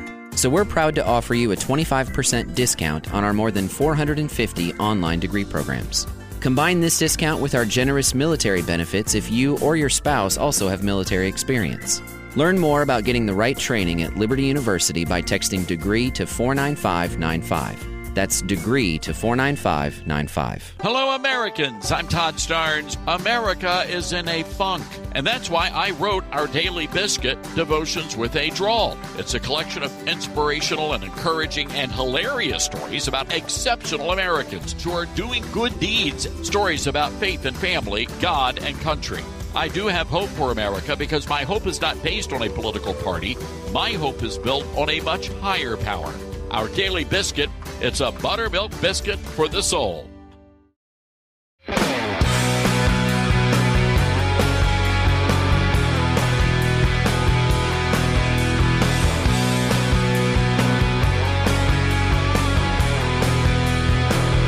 Good morning, good morning. Welcome back to Mid-South Gardening. Give us a call at eight four four, seven four seven, eight eight six eight. And Vicki from Memphis, thank you so much for holding. Thanks for holding.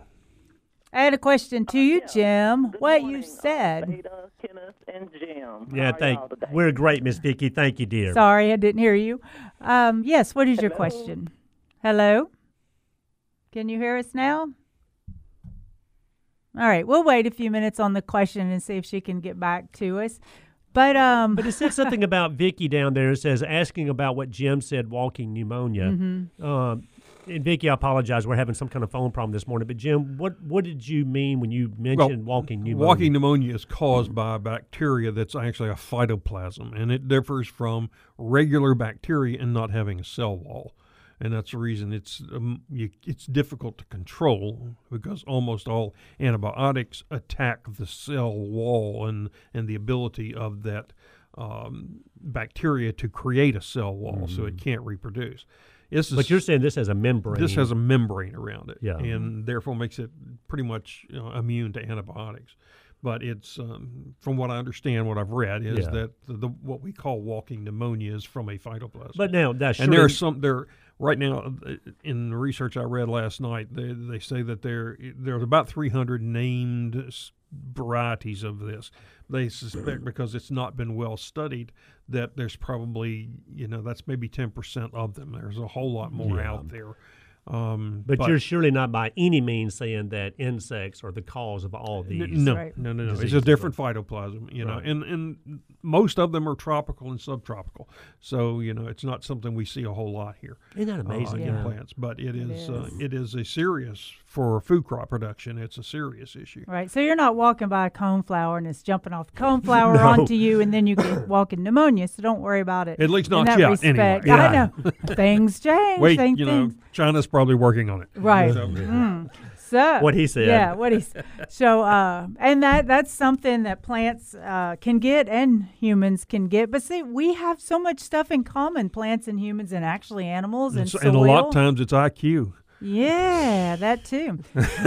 But you're right. I mean, we as humans get uh, different viruses. We can get bacteriums, uh, and so can plants, and of course, so can you know the mm-hmm. animal kingdom. Uh, but it's just, just typically not exactly the same. Well, it was like that. I was talking about the uh, glutathione, glutathione that um, enhances plant tolerance, and that's also in humans too. The same thing that enhances our tolerance. And there again, that's why I believe in all the uh, natural things. I mean, you still have to use chemicals sometimes, and you have to take antibiotics. But the natural things keep all the beneficial in your system, fighting it.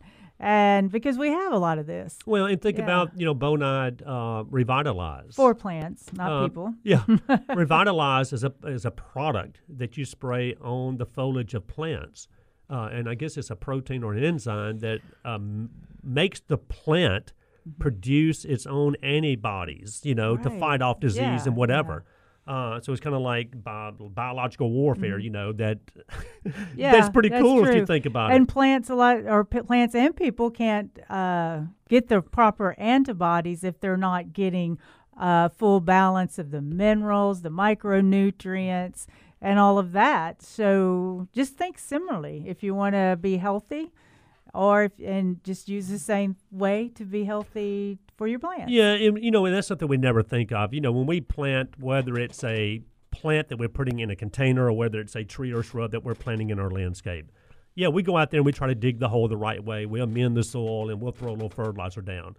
But it is so much more than that. And typically we get away with that is what I mean. Yeah, we really do. But yeah, there's so many, term. Other than nitrogen, phosphate, potassium, there's a lot of minor elements out there, minerals and so forth, Veda, you're talking mm-hmm. about. Uh, I mean, it's just so much going on. Uh, now, and think about this also, and I think about this quite often, is a house plant, for example. You know, you, you buy this real beautiful fiddle leaf fig, okay, and mm. you put it in a container. That honorary plant. Yeah, and it's and but my point is, it's, it's in your house and it's been there for I don't know what twelve years. That would be amazing. Okay, but it could. Yeah, yeah, and, and it's in that same tired soil that you put it in twelve years ago. Oh, how is it even alive? Yeah, exactly. I mean, so we're still feeding it. You know, we're we're giving it that nutrient value. But that's why, you know, at some point, you're going to have to take this thing out, repot it, and mm-hmm. use a good high-quality soil right.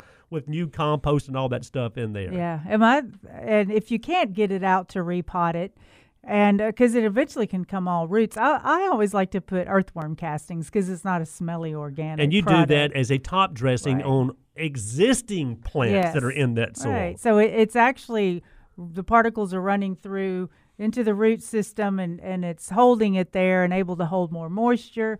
Or when you water it, it's a compost tea that mm-hmm. goes through your plants too. So that, that can give it longevity. Yeah, Jim, you've got house plants mm-hmm. also, don't you? Uh, well, No, we moved them all out. But, right. and, but we used to have the, the bathroom used to be a jungle. Yeah. And how often do you repot them, though? Okay, well, um, on average, I would say probably every four to five years. Yeah. Okay. However, yeah. you know, and that said, I have an oleander that has been in the same container for around thirty years. And that's, that, but that's what I'm saying, though. I mean, so do you add, like Veda would do, and I surely would, is add like a top layer of... I would tell you that's the correct thing to do. Can I tell you that I did it? I cannot. You know, I do fertilize yeah. it regularly, we're but not, it looks beautiful and it's happy, well, so I'm well, okay yeah, with that. We're yeah, not done with this that's, discussion. That's, yeah. it, it thrives regardless of what I do to it.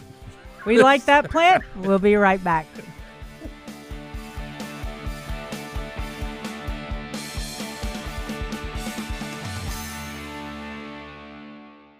When it comes to fresh, you can always taste the difference. That's why at Farmview Market, you'll always find one hundred percent grass-fed beef.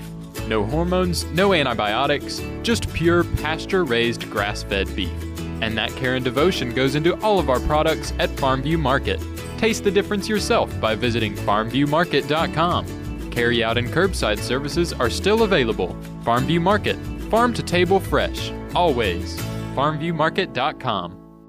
America has a new choice for fair and balanced news. Todd Starns dot com. Journalism you can trust from some of the best reporters and opinion writers in the business. Todd Starns dot com takes you to the front lines of the culture war, defending faith, freedom, and your family. Todd Starns dot com also features exclusive interviews with America's top newsmakers like Mike Huckabee, Franklin Graham, and Newt Gingrich. Find out why millions of Americans read Todd Starns dot com every day. It's news you can trust. Todd Starns dot com.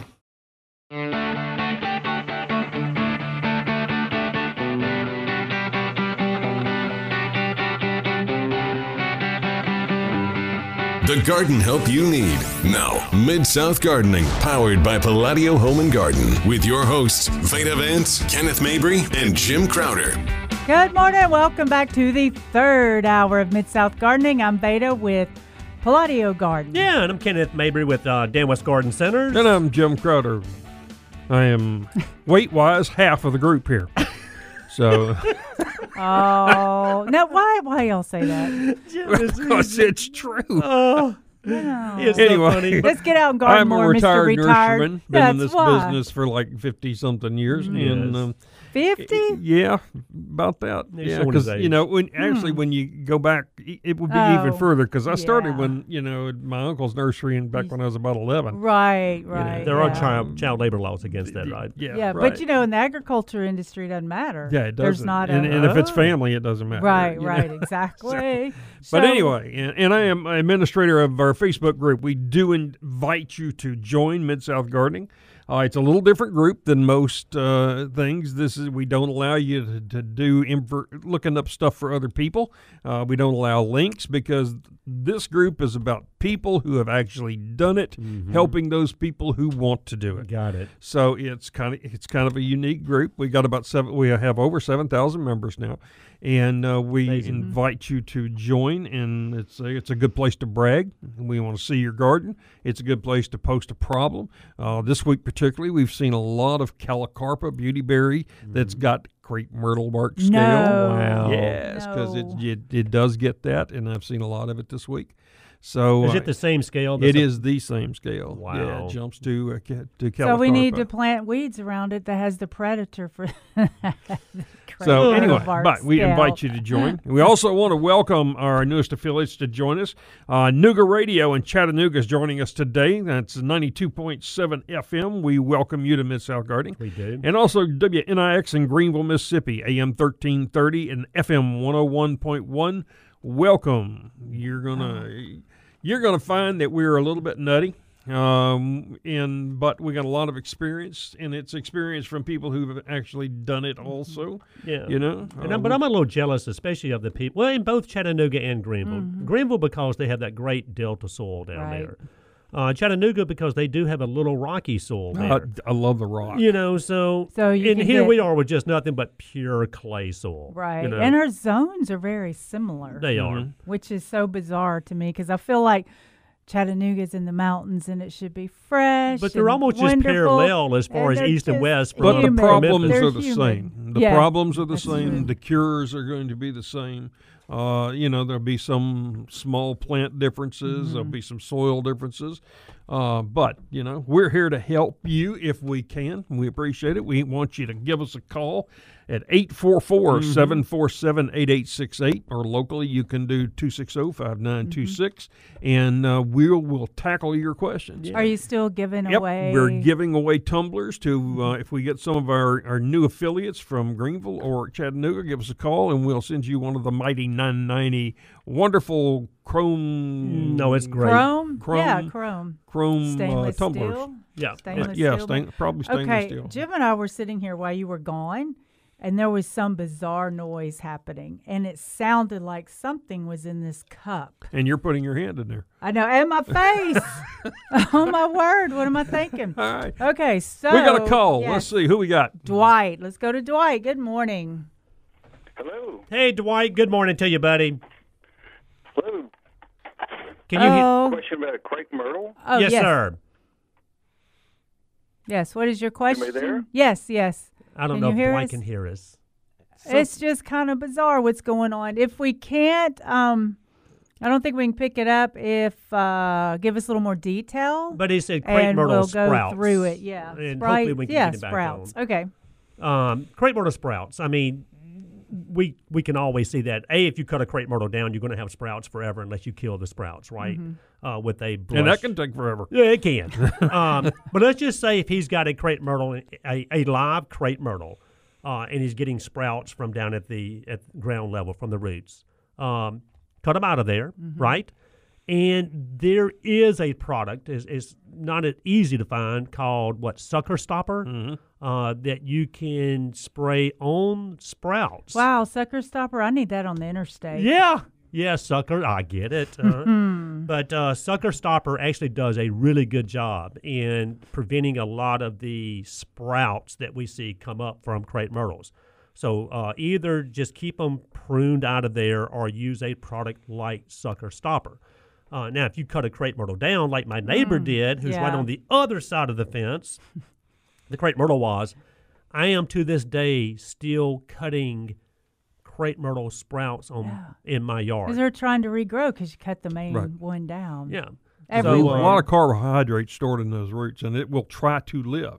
You know, no plant wants to die before its time.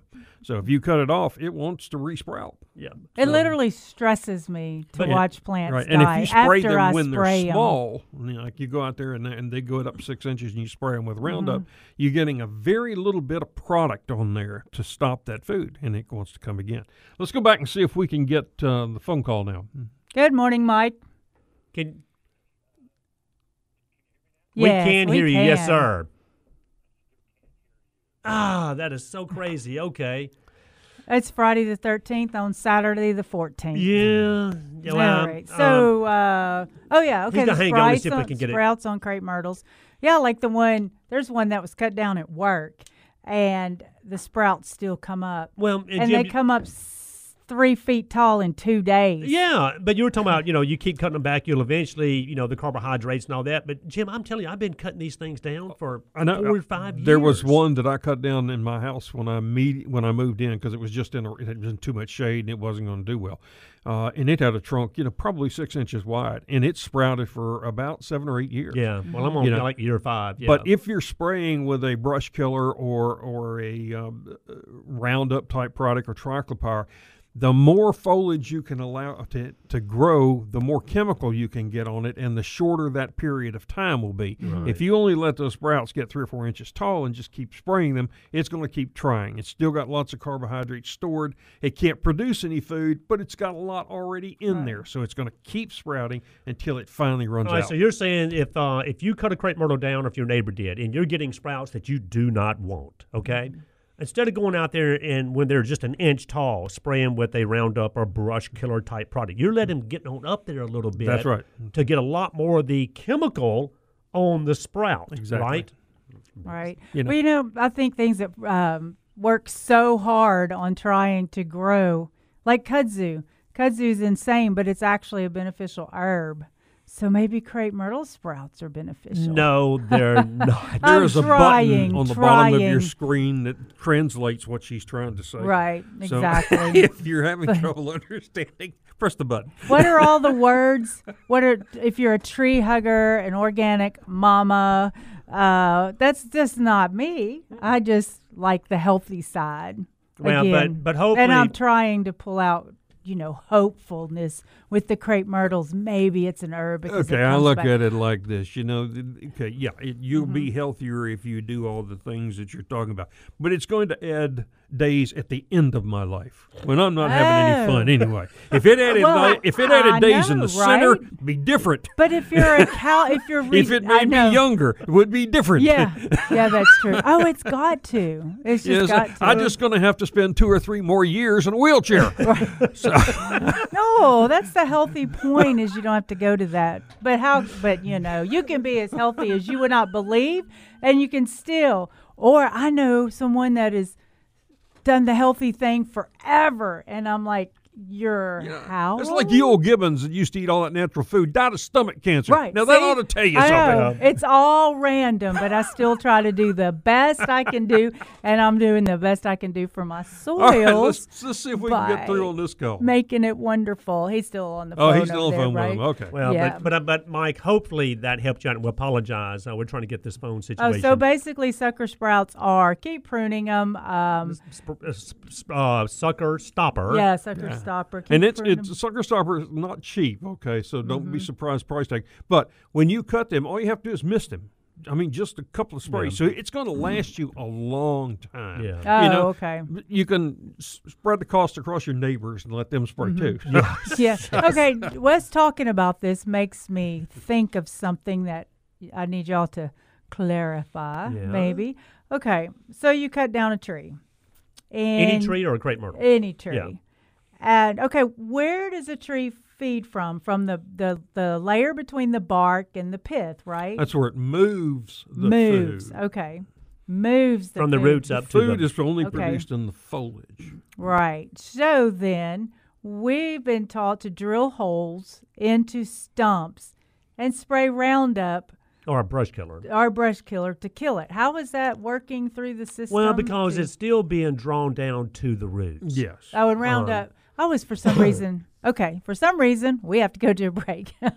So we'll be right back. Call and talk with Jim, Veda, and Ken now. eight four four, seven four seven, eight eight six eight. This is Mid-South Gardening.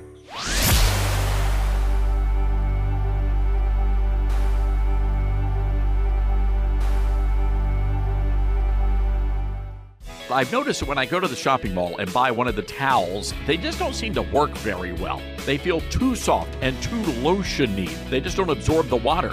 Well, our good friend Mike Lindell over at MyPillow has found a solution, and you've got to get yourself one of his brand new towels. These things are incredible, and best of all, they're made right here in the U S, and all of his towels come with a sixty-day money-back guarantee. You're going to be able to get a six-piece set, two bath towels, two hand towels, and two washcloths, all made with U S A cotton. They are soft yet absorbent, and you're normally going to pay over one hundred dollars. But thanks to our good friend Mike Lindell, thirty-nine ninety-nine. That's it. It's a great deal. All you have to do, go to my pillow dot com and click on the new radio listener specials and get deep discounts on all MyPillow products, including the towels. Just enter the promo code STARNS, or you can call eight hundred, eight three nine, eight five zero six for some incredible radio specials. Again, my pillow dot com, promo code STARNS.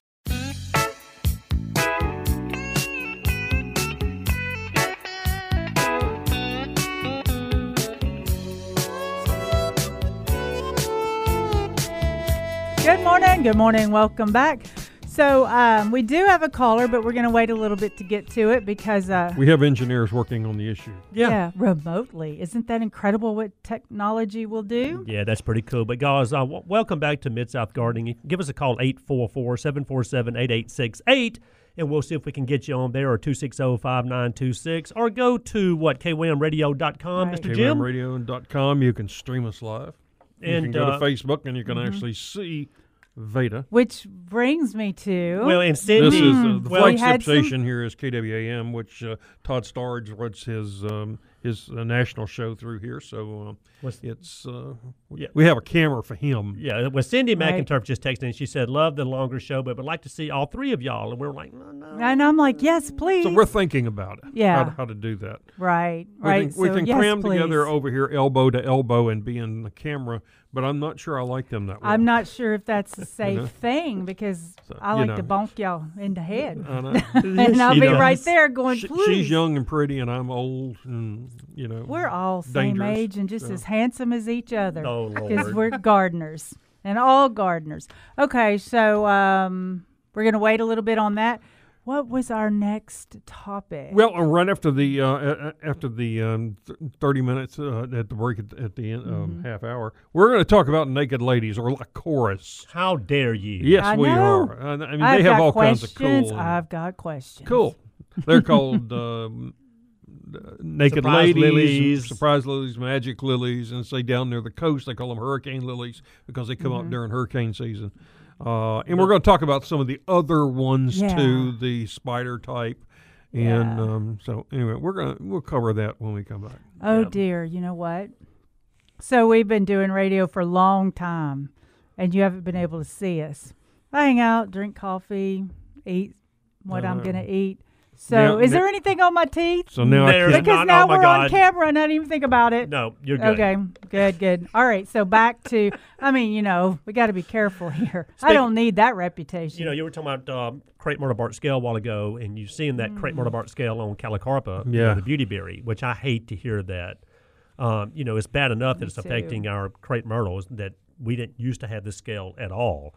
Uh, but I had a, a gentleman come into the garden center the other day, and he showed me a picture, y'all, of this beautiful, massive trunked uh, crepe myrtle. You, mm-hmm. It's been there for many years, you can tell. Crepe myrtle or beautyberry? Uh, crepe myrtle. Okay. And uh, at the bottom of the crepe myrtle, there was this large cavity at the very bottom, uh, basically at ground level. And uh, there were carpenter ants getting into this cavity. So it's no long how long, how long the cavity's mm-hmm. even been there. Uh, and he was like, you know, so what should I do? You know, and I was like, well, you know, the, the damage has been done f- for years. I mean, as far as the cavity mm-hmm. goes. Uh, but I said, you know, you still want to try to clean this cavity out. Well, the carp- those ants are doing that, aren't yeah, they? Yeah, well, but and you yeah. can see all this debris, you know, where from they, where they're yeah. pulling all this stuff out of there. But I said, you know, get like a big spoon, a putty knife, or just and whatever, eat the ants. and try and to put your hand up in there, yeah, right. and, and try to just scrape, scrape all this loose, yeah, spongy, junky stuff out of there. Right. So try to try to get the real wood, mm-hmm. uh, and you know, and spray it with an insecticide. And in this case, I said, you know, you might want to use bifenthrin because, mm-hmm. and they all, but bifenthrin does a good job on, on ants, including carpenter ants. Uh, and then, you know, yes, there are some people that would go in there and get the foam in the can. And Don't be doing I, that. I, I've like, done and, it. Unless you can, knows? unless you can seal that outside, you can still get water in there. Uh, and it's already got bacteria in there. If you seal it up, even if you think you can keep water out, mm-hmm. it, bad things are going to happen in there. Yeah, I've done it before, and I'm not proud. I just got to say. Jim, you would get it um, get it all cleaned out, uh, come back and spray with a insecticide uh, to mainly kill. He didn't want the carpenter ants around, mm-hmm. bifenthrin or something that's going to kill these ants. Come back in a week or ten days and you spray that thing again.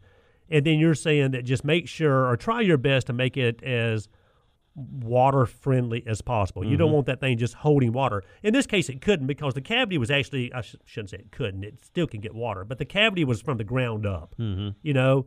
Uh, but and I you don't never, know how far it's gone up. Uh, who knows? But yeah. it, it was amazing how yeah. I've never seen such a large cavity on a crepe myrtle. Yeah. And the crepe myrtle itself still looked very healthy. I don't think oh, I've yeah. ever seen it because it seems like there's just such hard wood.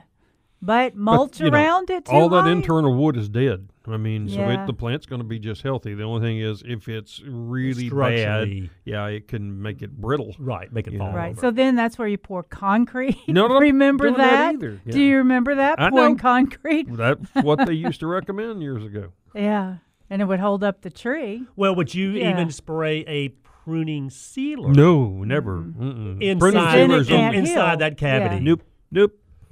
Pruning sealer is only good for sealing pots. It's not good for plants. I know. don't don't put it on plants. Oh my gosh! All the times we used to do that in the past. Oh, I know. And yeah. It's still sold as is mm-hmm. the and and you see some articles that say do that. You know. Yeah. But there ain't gardeners there in them articles. I'm telling you. Now, and there are yeah. still some people that prune trees, okay? Mm-hmm. And they'll prune, uh, hopefully, well, you prune the limb the right way to start with, okay? Not just skinned hopefully. Up against mm-hmm. the trunk of the tree. And then you'll see them come back and use a pruning sealer uh, to seal that mm-hmm. cut. But all the information that you read, and even talking to arborists, they're saying absolutely mm-hmm. not. Yeah, that the, thing's going to callus over on its own. It's yeah, like, it is. And the black paint's going to pick up heat, and you're going to get fermentation yeah. on the cells behind it, crazy. And it's going to mm-hmm. eat way up in there. And then when that tree falls on your house, you go, "Oh, gee, what happened?" Yeah. It's because and, you took that limb off and set right. it a printing paint. And that collar can't heal. You know, things can't heal properly. Mm-hmm. So you just now this is crazy. Here we go with the organic thing again, but I just got to say, I believe I've really, I've seen results. But did we, things get skinned on trees and things like that. And so there's this mixture, this. Uh, the old tree goop. Yes, yep, tree goop. Wasn't it um, manure, diatomaceous earth, mm-hmm. and what was the other? Manure, diatomaceous earth. We'll have to think of the other one in a little bit. But you take it, it and you water. I mean, just yeah, to make a paste, paste out of it. Yeah, I know there was one more ingredient. And then you would just smear that on the wound, if yeah. you will. And so that compost and fertilizer would help heal the, the scar. My view is it hides the scar because you put that dirt on there and you can't see that's that where, That's balding. Where the old... saying, hey, just rub a little dirt on it. It'll be just exactly. fine. Exactly. All right. We'll be right back. We'll have a little science when we get back here. Thanks for listening to Mid-South Gardening. We'll be right back.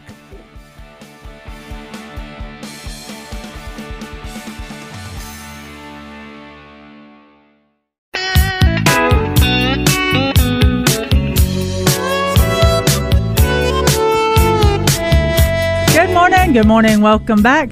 So um, we do have a caller, but we're going to wait a little bit to get to it because... Uh, we have engineers working on the issue. Yeah. yeah, remotely. Isn't that incredible what technology will do? Yeah, that's pretty cool. But guys, uh, w- welcome back to Mid-South Gardening. You can give us a call, eight four four, seven four seven, eight eight six eight, and we'll see if we can get you on there, or two six zero, five nine two six, or go to, what, K W A M radio dot com, right. Mister Jim? K W A M radio dot com. You can stream us live. You and, can go uh, to Facebook, and you can mm-hmm. actually see...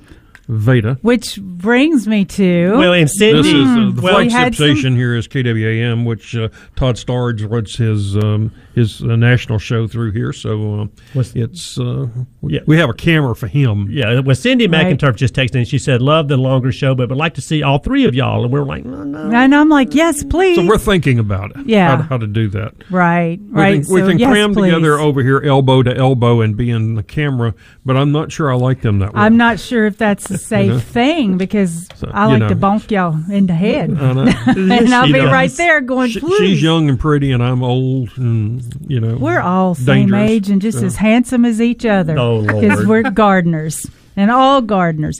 Okay, so um, we're going to wait a little bit on that. What was our next topic? Well, uh, right after the uh, after the um, th- thirty minutes uh, at the break at, at the end, um, mm-hmm. half hour, we're going to talk about naked ladies or Lycoris. How dare you? Yes, I we know. Are. I, I mean, I've they have all questions. Kinds of cool. I've got questions. Cool. They're called um, naked surprise ladies, lilies. Surprise lilies, magic lilies, and say down near the coast they call them hurricane lilies because they come mm-hmm. up during hurricane season. Uh, and we're going to talk about some of the other ones yeah. too, the spider type, and yeah. um, so anyway, we're gonna we'll cover that when we come back. Oh yeah. dear, you know what? So we've been doing radio for a long time, and you haven't been able to see us. I hang out, drink coffee, eat what uh, I'm going to eat. So now, is there anything on my teeth? So now I because now oh we're God. On camera and I didn't even think about it. No, you're good. Okay, good, good. All right, so back to, I mean, you know, we got to be careful here. Speaking, I don't need that reputation. You know, you were talking about um, crepe myrtle bark scale a while ago, and you've seen that mm. crepe myrtle bark scale on Calicarpa, yeah. you know, the beauty berry, which I hate to hear that. Um, you know, it's bad enough Me that it's too. Affecting our crepe myrtles that we didn't used to have this scale at all. Uh, but I had a, a gentleman come into the garden center the other day, and he showed me a picture, y'all, of this beautiful, massive trunked uh, crepe myrtle. You, mm-hmm. It's been there for many years, you can tell. Crepe myrtle or beautyberry? Uh, crepe myrtle. Okay. And uh, at the bottom of the crepe myrtle, there was this large cavity at the very bottom, uh, basically at ground level. And uh, there were carpenter ants getting into this cavity because it's no long how long how long the cavity's mm-hmm. even been there. Uh, and he was like, "Can you, you know, so what should I do?" You know, and I was like, "Well, you know, the the damage has been done f- for years. I mean, as far as the cavity mm-hmm. goes, uh, but I said, you know, you still want to try to." Clean this cavity out. Well, the carp, those ants are doing that, aren't yeah, they? Yeah, well, but and you yeah. can see all this debris, you know, where from they, where they're yeah. pulling all this stuff out of there. But I said, you know, get like a big spoon, a putty knife, or just and whatever, eat the ants. and try and to put your hand up in there, yeah, right. and try to just scrape, scrape all this loose, yeah, spongy, junky stuff out of there. Right. So try to try to get the real wood, mm-hmm. uh, and you know, and spray it with an insecticide. And in this case, I said, you know, you might want to use bifenthrin because, mm-hmm. and they all, but bifenthrin does a good job on on ants, including carpenter ants. Uh, and then, you know, yes, there are some people that would go in there and get the foam in the can. And Don't be doing I, that. I've like, done and, it. Unless you can, knows? unless you can seal that outside, you can still get water in there. Uh, and it's already got bacteria in there. If you seal it up, even if you think you can keep water out, mm-hmm. it, bad things are going to happen in there. Yeah, I've done it before, and I'm not proud. I just got to say. So, uh, so Jim, you would get it, um, get it all cleaned out. Uh, come back and spray with a insecticide uh, to mainly kill. He didn't want the carpenter ants around, mm-hmm. bifenthrin or something that's going to kill these ants. Come back in a week or ten days, and you spray that thing again. And then you're saying that just make sure or try your best to make it as water-friendly as possible. Mm-hmm. You don't want that thing just holding water. In this case, it couldn't because the cavity was actually – I sh- shouldn't say it couldn't. It still can get water. But the cavity was from the ground up, mm-hmm. you know. Um, but and I you don't never, know how far it's gone up. Uh, who knows? But yeah. it, it was amazing how yeah. I've never seen – such a large cavity on a crepe myrtle. Yeah. And the crepe myrtle itself still looked very healthy. I don't think oh, I've yeah. ever seen it because it seems like there's just such hard wood, but mulch but, around know, it too. All high? That internal wood is dead. I mean, yeah. so it, the plant's going to be just healthy. The only thing is if it's really Structurally. bad, yeah, it can make it brittle. Right, make it fall over. Right, so then that's where you pour concrete. No, no, remember doing that? that either. Yeah. Do you remember that, I pouring know. concrete? That's what they used to recommend years ago. Yeah, and it would hold up the tree. Well, would you yeah. even spray a pruning sealer? No, never. Mm-hmm. Inside, pruning inside that cavity. Yeah. Nope, nope. Pruning sealer is only good for sealing pots. It's not good for plants. don't don't put it on plants. Oh my gosh! All the times we used to do that in the past. Oh, I know, and yeah. it's still sold as is mm-hmm. the and, and you see some articles that say do that. You know, yeah. But there ain't gardeners there in them articles. I'm telling you. Right now, and there are yeah. still some people that prune trees, okay? Mm-hmm. And they'll prune, uh, hopefully, well, you prune the limb the right way to start with, okay? Not just skinned hopefully. up against mm-hmm. the trunk of the tree. And then you'll see them come back and use a pruning sealer uh, to seal that mm-hmm. cut. But all the information that you read, and even talking to arborists, they're saying absolutely mm-hmm. not. Yeah, that the, thing's going to callus over on its own. It's yeah, like, it is. And the black paint's going to pick up heat, and you're going to get yeah. fermentation on the cells behind it, crazy. and it's going to mm-hmm. eat way up in there. And then when that tree falls on your house, you go, "Oh, gee, what happened?" Yeah. because and, you took that limb off and set right. it a printing paint. And that collar can't heal. You know, things can't heal properly. Mm-hmm. So you just now this is crazy. Here we go with the organic thing again, but I just got to say, I believe I've really, I've seen results. But did we, things get skinned on trees and things like that.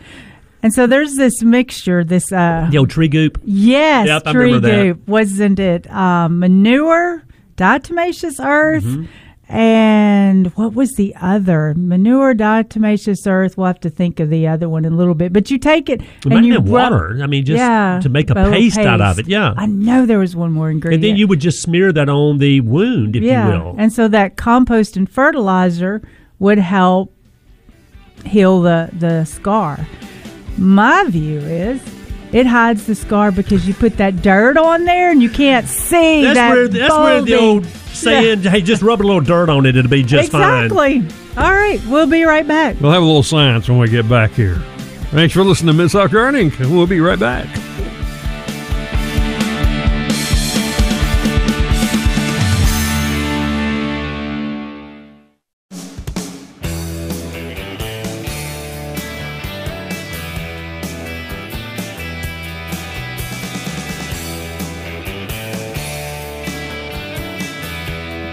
And welcome back to Mid-South Gardening. Unfortunately, we're about the end of our third hour. I won't suggest a fourth hour. Time though. Flies when you're having fun. I know that. All right, and we do want to once again welcome our newest affiliates to join us, W N I X in Greenville, Mississippi, A M thirteen thirty and F M one oh one point one. We welcome y'all from the Delta. And also uh, this week joining us, Chattanooga, Nooga Radio, ninety-two point seven F M. Thank you very much for listening. We invite you to join our Facebook group, Mid-South Gardening. You can send us a question there. You can post pictures. You can brag. Uh, if you want us to address something on the air, just put, send me a send me a note on there, and we'll we'll talk about it next week. Hey, what uh, do you think about my whole two pictures on Foliage Friday? That I, I thought posted? That was great. You you actually got involved. Hard on that. I have made a few comments. Uh-huh. Yeah. You know, yeah. Kenneth, Kenneth and Veda still have to work for a living. So, you yeah. know, they're not as active on it, on the site as I am because, you know, I sit in my recliner most of the time and just sit there and, and deal with it when it's too hot to work in a garden. But, we're and, definitely but you misspoke that he said not yeah. as active because I'm not active right. at all on it. But you look but I do. at it. Oh, I look at yeah. it every day. I but love I can, it. you know, right. sure get them a message, you know, yes. and the way I get Kenneth to read it is I call his wife. Yes. And then she tells him to read his messages. Yes, that's exactly yeah. right. But I do look at that every day, and I tell you, every day, I mean, there are so many pictures, there are so many questions. Yeah, we have such a good file section oh. on things like deer-resistant plants, poisonous plants, uh, plants for wet or, or soggy areas. So we have lots of good information on there. Oh, yeah. I love, love all the comments and people making comments on it, and then when you're correcting, everybody's just like, thank hey, you. And yeah. it is the yeah. real deal. And I'm the nice you. thing about this one is there's absolutely zero drama, okay? There's no arguing, okay? Mm-hmm. There's, I mean, it is a great place to go to. It's just like sitting in your in your garden. You can just enjoy it, you know, mm-hmm. and not have to put up with any crap. Right. So. And plus we, oh, what, there was... Oh, no. No, I think that was last week. I thought there was a question on there. Oh, it was about naked ladies, and I said you could listen to Oh, yeah, to we had somebody yeah. wanting to identify one just popped up yesterday, and we'd already planned to uh, to talk about well, naked down, ladies. Well, down here in the South, it's, na- how is it, naked Naked, ladies. naked ladies. Naked. It, yeah, naked. Like I yeah. said, there's a difference in being naked and being naked. Right. Okay. Okay. There's a whole I lot. S- what was that second term? You just naked. It's N E K K I D. Is this yeah. what we're going to leave all our new listeners with? No. Absolutely. Naked. You know, when when when all the kids used to go down to the to the local swimming hole yeah. and jump in there, you know, in their birthday suits, mm-hmm. that's being naked. There, and there's no shame there. You know, everybody had a good time. You know, but you know. Otherwise, you know, it's naked. Right. You know? That's yeah, when you. That's when you blush. Because you know? I'm still not getting mind. the whole why they want to call. I mean, do we look like a stem with this funky big hair sticking up in the air? Some of us. You know, I could probably go with that. All right, y'all. We've had a great time, and we look forward to seeing you next weekend in the Mid-South Garden or on Jim or our Facebook page. Thank you very much.